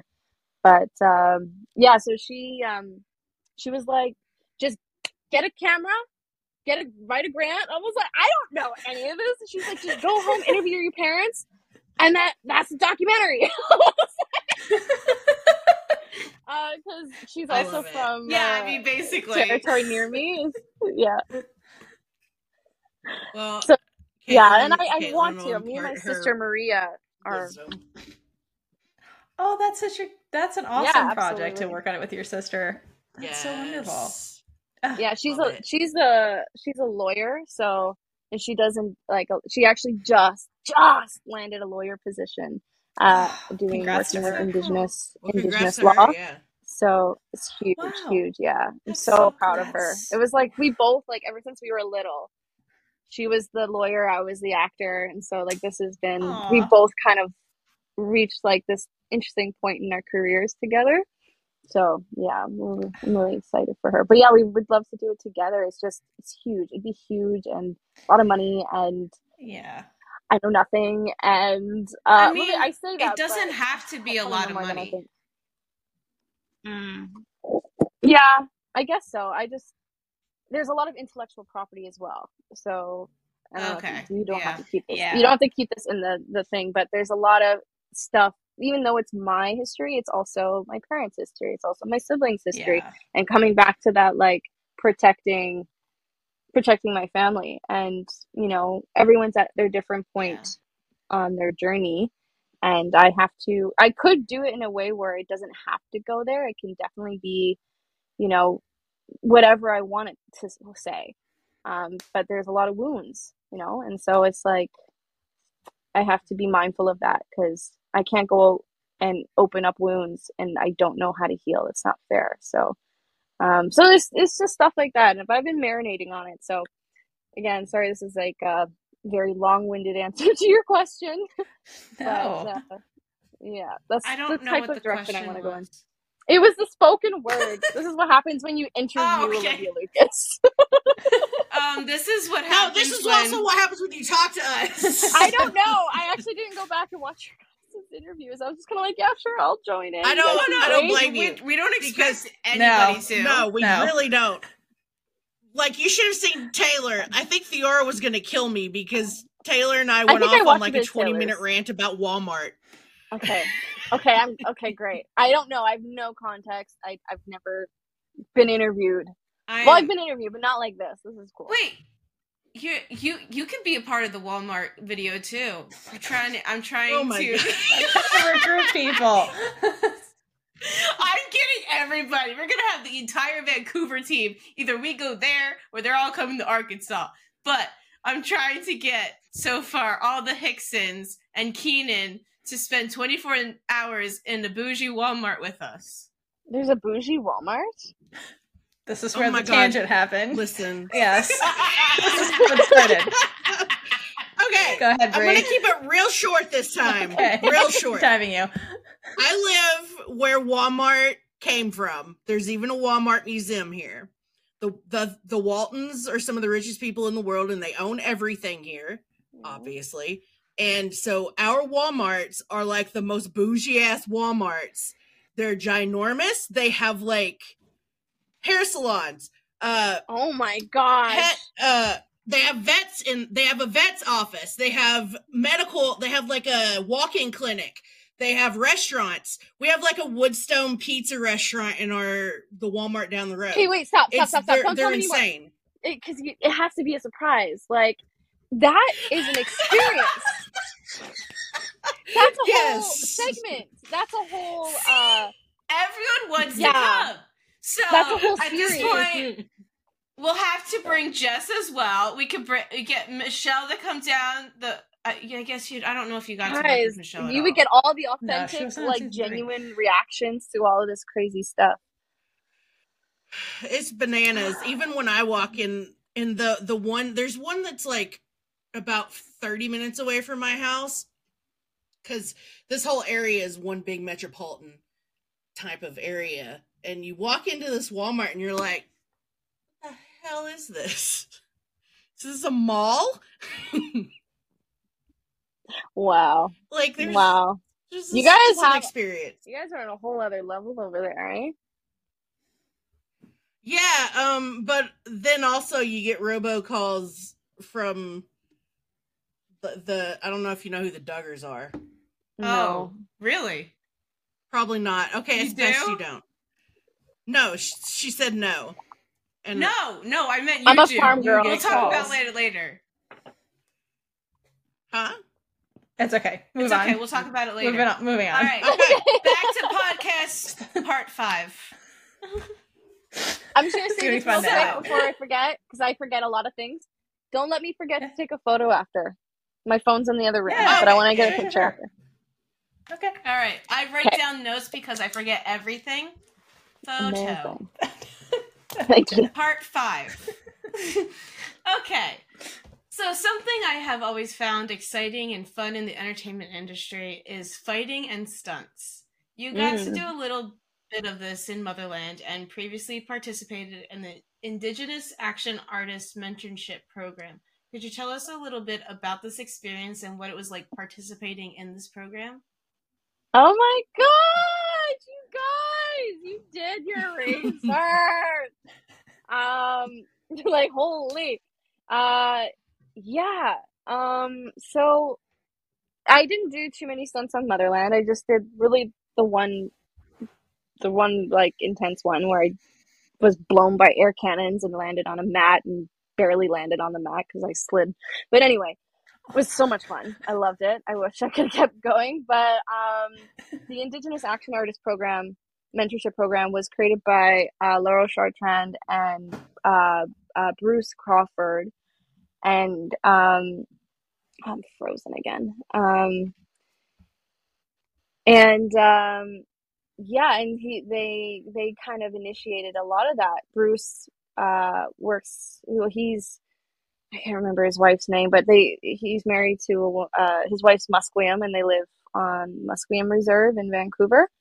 And um, they both are stunt uh, coordinators and performers in the industry, and they saw a, a need, like a, a, a an incessant need for Indigenous stunt performers because we get um well i mean we're lucky if we get someone who's even the same tone uh skin tone as someone doubling a indigenous performer. Um but it's different it's still different. Um so i think you know both bruce and Lauro saw a need for this and just were like hey let's just create a a, a workshop weekend workshop thing. And they had, they didn't know how well it was going to do. And i was part of the first i was part of the first one. And it was introduced to me by my mentor and friend crystal dahlman who's also a stunt co- coordinator in vancouver and it's a very small community the stunt community in vancouver so and very um, like incredible they're like a family um yeah so I was like, yes, 100%. I've always wanted to be more hands on. I always wanted to add more tools to my toolbox. I don't really have like an active, like, this is the first time in my life that I've had like definition the way that I do. Um, I grew up on a farm, so that I had that kinesthetic experience growing up, but I didn't have like dance, I didn't do sports, I didn't have any of that kind of stuff. Um, so I was just happy to go and learn what I could learn. And basically, they were kind of, they would have like a, a review sort of thing to see who was industry ready or set ready, as they said. and would basically pair them with one of the instructors, and that would be their mentor. And they would um, uh, work with, uh, you know, you you as the, the the the trainee need to put in the work. Like uh, whatever you put in is what you're going to get out of it. So how what what questions are you're asking, who are you networking with, who are you talking to, what gyms are you going to? Because if you train at gyms where stunt performers train, you're that's how you network. And so little things like that. So there's a lot of business involved in this kind of stuff that you only know if you're in it. And when you already face the adversities that you face as an indigenous person, it's so hard. It's already hard that we are like you've seen this, right? Where the um well, privilege, right? And if when you even just knowing someone in the the industry itself is already a leg up. And so um so we you know, it's I think we've had two more since then. I just did the first one and I kind of helped I, I don't like to say that I like honestly, I literally just got everyone's Facebooks and created a Facebook group and was like, okay, like I just didn't want it to die out. I didn't want us. I remember feeling that weekend after the first day. I'm like, I don't want us to not, uh, uh, um, no, stop knowing each other, stop communicating. I want this is a community that we can build. And so now I'm really, really close with um, uh, my good friend Amanda. Uh, uh, Torres. She was um, also in that uh, workshop, and we became really, really close friends. And she actually got to stunt on Motherland. She got a stunt gig. She, you can see her face Oh. in there. She's the one that like kind of falls asleep and does the fall. But I mentioned her to Reese, our coordinator, because Reese and I got chatting, and he has a background in Capoeira, and I was like, "Oh, my friend Amanda," and so he was. She sent him an email once she knew that I mentioned her and he got back to her and was like hey we have this uh, opportunity. Are you interested like that's how it works. And so it's really Wow. about yeah it's about networking. It's about you know being a person of your word um, um, keeping your word and, and showing up and, and doing the work and being available and um, being prepared and but we all these things we don't know. But the, the reason i didn't really go hardcore into the start stunts was because and i probably still you know there could be opportunities but i had my hands full with acting personally and was like and stunts is another thing. And um but yeah it was interesting. It was um uh it was a great experience and it was a lot of fun. We were all exhausted by the end of it. My neck hurt so bad. And the, the toll it takes on your body is a lot too. But it introduced me to a lot of amazing people and uh, got me really excited about where we're going um, in the community and wow i love how love the only person not frozen have you been frozen Wait a minute. time? Ah. I beat you guys. Oh, That's a first. nasty. Theora That is a first. having, like, not being frozen. know, right? yeah. Okay. Mhm. We didn't. So we we made it to our last section. This Finally, last right? sec- It's the part last six. section. Thank you so much for being here with us this long. Yeah, exactly. I have nothing. Uh, this is I'm on kind of vacation right now anyway, so it's okay. Ooh, Yeah, but you have- Definitely more relaxing to do than talking. Exactly. this is nice. Uh, I hope I'm not taking too long. I always worry that I'm No, taking no. As as as Caitlin said, she and I would talk to you forever. Theora, on the other Theora hand, has a life. a life and dogs and, and a wife. Oh, okay, So- okay, okay. Us, on the other hand, we're just like our brains will go keep just jumping. yeah, we're like the people that want to know everything. Well, I'll try to keep Uh, my answers more condensed. Well, these these are more fun. This is You, more you've of a heard fun. these would you- questions before. You've heard these questions before the other night, but we want your answers instead of the fans' ah, answers. Oh, okay. I, I can remember some of them. Alright. Okay. So we we picked out a few. Would you rather have dinner with Thelma or Louise? Louise being Nicte because That's tough. I'm like I have dinner with myself. Um, I know. Um, we set you up. That's what we Both- did. The- I feel like both of their companies might not really be the most like I I don't know. Nicte did say she's a pretty fun person, so She is. maybe Nick. All right, you want to get to know Nick a little more. Maybe we ship that. Who knows? Yeah, yeah, could be fun. Could be be fun. She just needs someone to to listen to her. She needs some love. She does. Yeah, She needs a hug. She, she got mom issues. She needs a hug. She does. I give great hugs. Ask Jess, and massages too. Hey, well, we know who to come to. Uh, at Walmart, we'll we'll test out the hug. There you go. Just realized I love we that you make that it sound like the- she could fail. I know. I mean, no, We you can't fail. Out of ten. It's for science. It is. Caitlin I'm science. doing an experiment. But All right, Isadora. I, I am. I just. This question is my favorite, and I would love to know your thoughts on how would you kill Hearst? Ooh. How would I kill Hearst?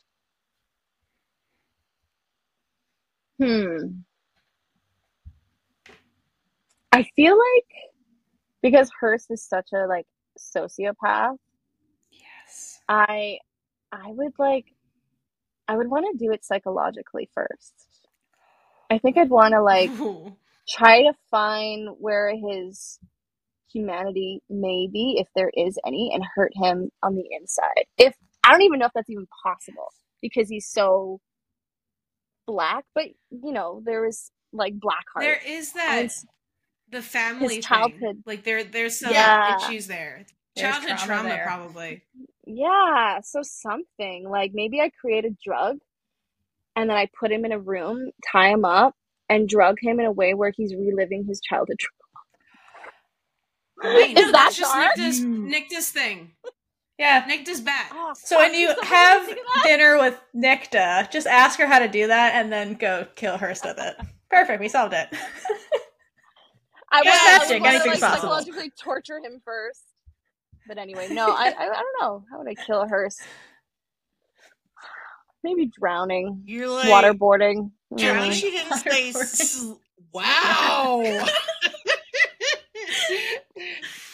At least she didn't say slit his throat. Like That's too the two answers we got the most were Scylla and slit his throat. Oh My no, favorite was yeah. the Mat- uh, Matilda style. Make him eat chocolate cake until he croaks. I, I was like, sorry, that's so good. cake. I remember when that was. Oh yeah, they didn't get to hear any of it. Yeah, That's a good one. yeah. No, I. That's uh, that's a good one. Yeah, no, I, I guess waterboarding because drowning is really terrifying. Yeah. It So- really is. I almost drowned uh, when I was six. I was like so close to dying, and Yeah, it is yeah. such a terrifying experience. Yeah. I same. I also my mother pulled me out. My dad pulled me out. Oh, wait, no, I can't get into it now. We're gonna The get into stories we I tell. can't. I can't. No, I want to know though. Feel free. I mean, It's okay, think- se- just if you segue, wanna just go get segue. dinosaur chicken. Okay, really briefly. So my sister, my older sister Maria, I don't know why, but I could always do things before her. She's very like intellectually, like she's an academic, right? So she's a lawyer, scholarly, all that stuff. Whereas more of like the physical kind of girl is like the more tomboyish one. And so, so I could swim before her. I could ride my bike before her. I could, you know, I taught her how to do all these things. And so I was like swimming in the pool one day, our neighbor's pool and she wanted to try and like go without a life jacket and she was drowning me she was panicking and pulling me down and i'm like like swallowing water and i'm like i can't like and i just see my dad sitting there doing nothing! Just sitting there. and i'm looking i'm like how how i'm trying and i think he purposely like and this is his thing like he wants us to figure out things on our own just and then he'll step in if he sees that there's actual danger but that's the kind of father i have like he'll literally like I want you to struggle so that you know how to how to survive and know how to do life and how to persevere. That's just his his parenting tactics. but literally, I'm like, I have this image burned in my mind of him just lounging like this on his chair, and then he like went and like whipped off his glasses and jumped into the water. And I was like, okay, Aw. Just like me. Your story is more is more interesting than mine. that's not even the story where I almost drowned. That that was a different one. Just because when you mentioned your dad, yeah. That's not even the worst one. That was a very minor. How one. did you um okay? That, you want to know how I did almost drown? It was Yes! It was it was a river uh, uh in this little village called Dunedin down the road from our like hamlet, which was basically an intersection of four houses. Um there's a river and there was this like deep pocket and this was before I knew how to swim and so I was just doing like this weird backstroke thing and I didn't see that I had gone into that area and all of a sudden I was just under and I remember like you know trying to scream help underwater so you're just taking in all this water and inhaling it and I just remember seeing the tree and like that's burned in my memory like the tree through the water. Um I don't remember being pulled out um but I remember Wow. kind of being like lugged over my mom's shoulder I think. And uh something happened where I guess I came to and um she like put me down to like just set me down on the ground and I'm like just can barely walk. And she's like don't do that and she's just freaking out like she's so, mad here I am like having a near death experience like trying to like process everything and walk at the same time oh man Hello, I trauma. My name is Olivia. exactly. Oh yeah. So a lot to talk Oh. about in therapy. yeah, oh yeah. Oh yeah. Definitely. I think I have that on See- Saturday. Yeah, I do actually. Highly recommend. Um, Everyone I should jump- go to therapy if you have parents or if you don't have parents. Everyone should For just sh- if you have parents, if you don't have. no, that's your tagline. yeah. I Um, love you. I jumped into a lock and Yeah. dam. oh gosh darn I don't know if you know what that is. Oh what you walked it. a I dam? jumped into a lock and dam, which is like I know what it it was a dam basically. It's a dam where they release. like So an- it's a ri- it was a river, and then there's the part where they have the dam, and then they release the water every once in a while. And anyway, don't. It's How just big a is thing, it? okay? It's No, it's is it a Uh, big one my like a- dad- oh my god. my dad and uh so it was me and my best friend his my dad was friends with her dad. They were fishing. There's this one part where it's kind of like a pool but still part of like where the rushing water is. So i being the idiot that i am thought hey let me jump in because i'm cool like that. Jumped in uh like and like you said all I, I like i remember just at one point just like letting go and letting my body float because i was like all right it's over and all i could see was like the water and the image of the sky through the water Wow. and that's like what i remember the most and then my dad ins- jumped in and got me and many years later i mentioned it to my mom and she was like excuse me he never told me that Way Yeah. rat him out, Brie. And so there's a whole new reason for her to be mad at him after he died. Uh, Fun time. oh man. Well, he pulled Fun you times out, and And now you're here, and now you're here. So Yep. And now we're bonding over drowning. it's not a good time. I We're not fear of typical interviewers. we are not the standard for how Well, interviews go. I'm so Okay, glad now. you've taken my interview virginity. So Whoa! We made you shiny. You've been spending too We much time you with Jess. you've named me That's- shiny. that's Is that what you said? Yeah. Um Is it because of my in the show, the thing is that No, no, everyone no. has a witch mark. Oh, No, like everyone has a witch mark, and and once you have sex for the first time, it becomes shiny. right. And yeah. one of Jess's like I like know. iconic lines was asking Raelle, Is "Is it it shiny?" I remember that line. I remember when I first did the show, and I was like, "Who the fuck is this?" now we're like best friends, there you go. right? Full circle. Okay, so speaking of sex, yeah, great segue. Again, you're killing this. Would you rather yay. get the sex talk? would you rather get the sex talk from Anacostia or Alder? Oh yeah. We asked Oh, Taylor yeah. this first, and I so it's become this. like our question to ask. Uh, oh gosh. Um, I feel like I feel like Anacostia would probably make it more fun. But what version of Alder? What version of her? Because she changes very much in season three. That Because I could, is a good I could question. definitely take it. I could take it from. I could take it from. Oh my gosh, that's that. I know. I, I know. my head was there too. I read right there. I could take it from Alder. It's Ah! okay. no! Uh, yeah, I think I could. That version of her definitely would. I think make I mean, it. we love a milf.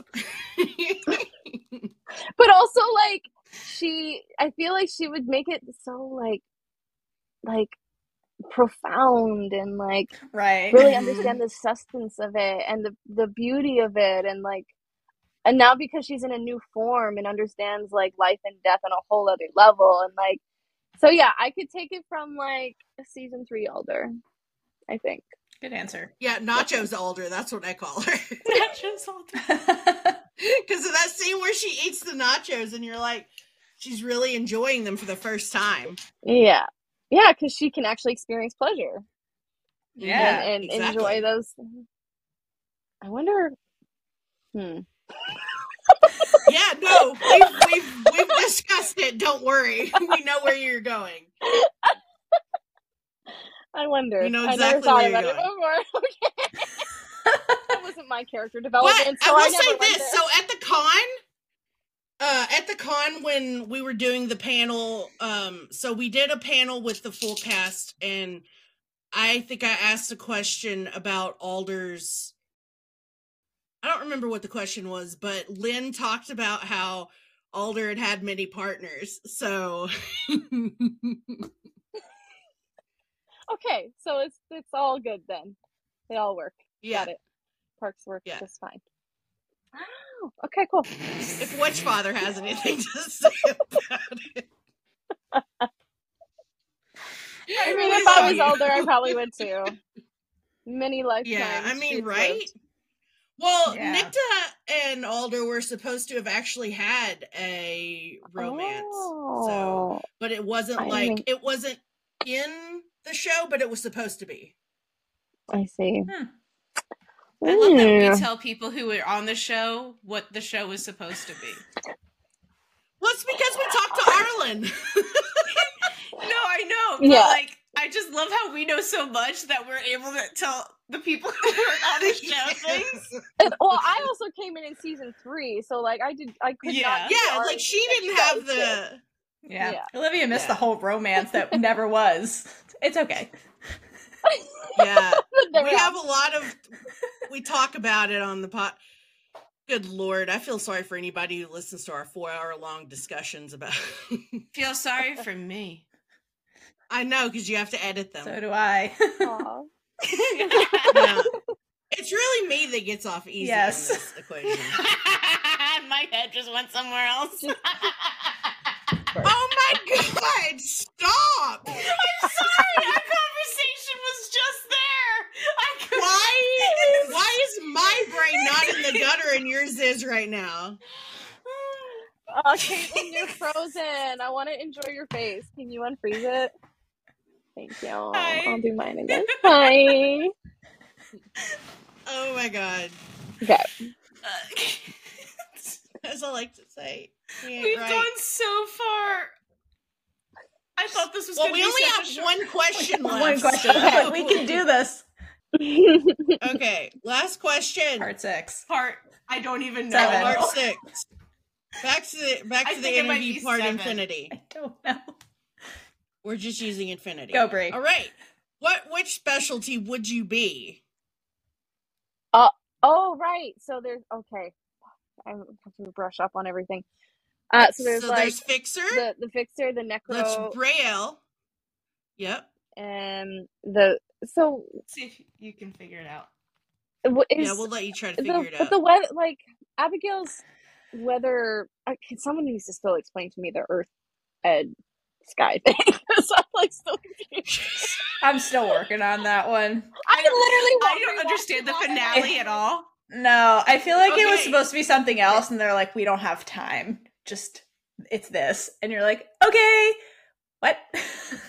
I don't get it. Okay. We're gonna analyze it tomorrow night. Yeah. we'll probably okay. be here for We'll like let you know. nine years. Sorry. I sorry don't to We'll like let you know what we come up with. I've watched this, the last episode twice, and I still have no idea what happened.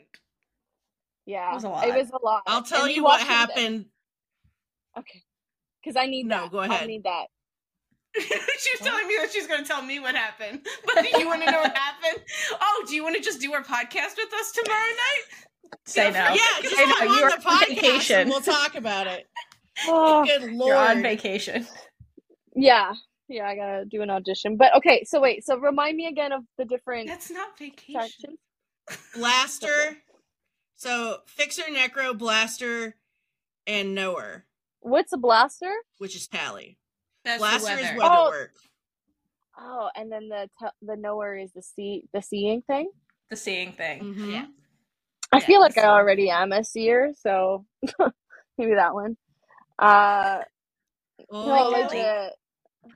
Yeah, very Golly. intuitive. Um, Now, the other part of the question is which one do you think Thelma is or would be? Oh. Hmm. I wish they had something for fire. Something for fire. And with that, we've been Big Gay Energy. If you like this episode, check out all of our other episodes on whatever you're using to listen right now. And please subscribe and like all the things. If you happen to be listening on Apple, we'd really appreciate it if you could leave us a review, no matter how brief. This is what Apple uses in their algorithm to uh, help us gain a wider audience, so please, please, please help us out. Yes, and please feel free to reach out to us. We'd love to hear from you about everything and anything. And if we like it, we'll probably give you a shout out on the air. You can find us at all the things Twitter at Big Gay Energy Pod, Tumblr, Big Gay Energy Pod, Instagram, Big Gay Energy Pod, or you can email us at biggayenergypod at gmail.com. Until next time, stay safe and hydrate for lesbian Jesus.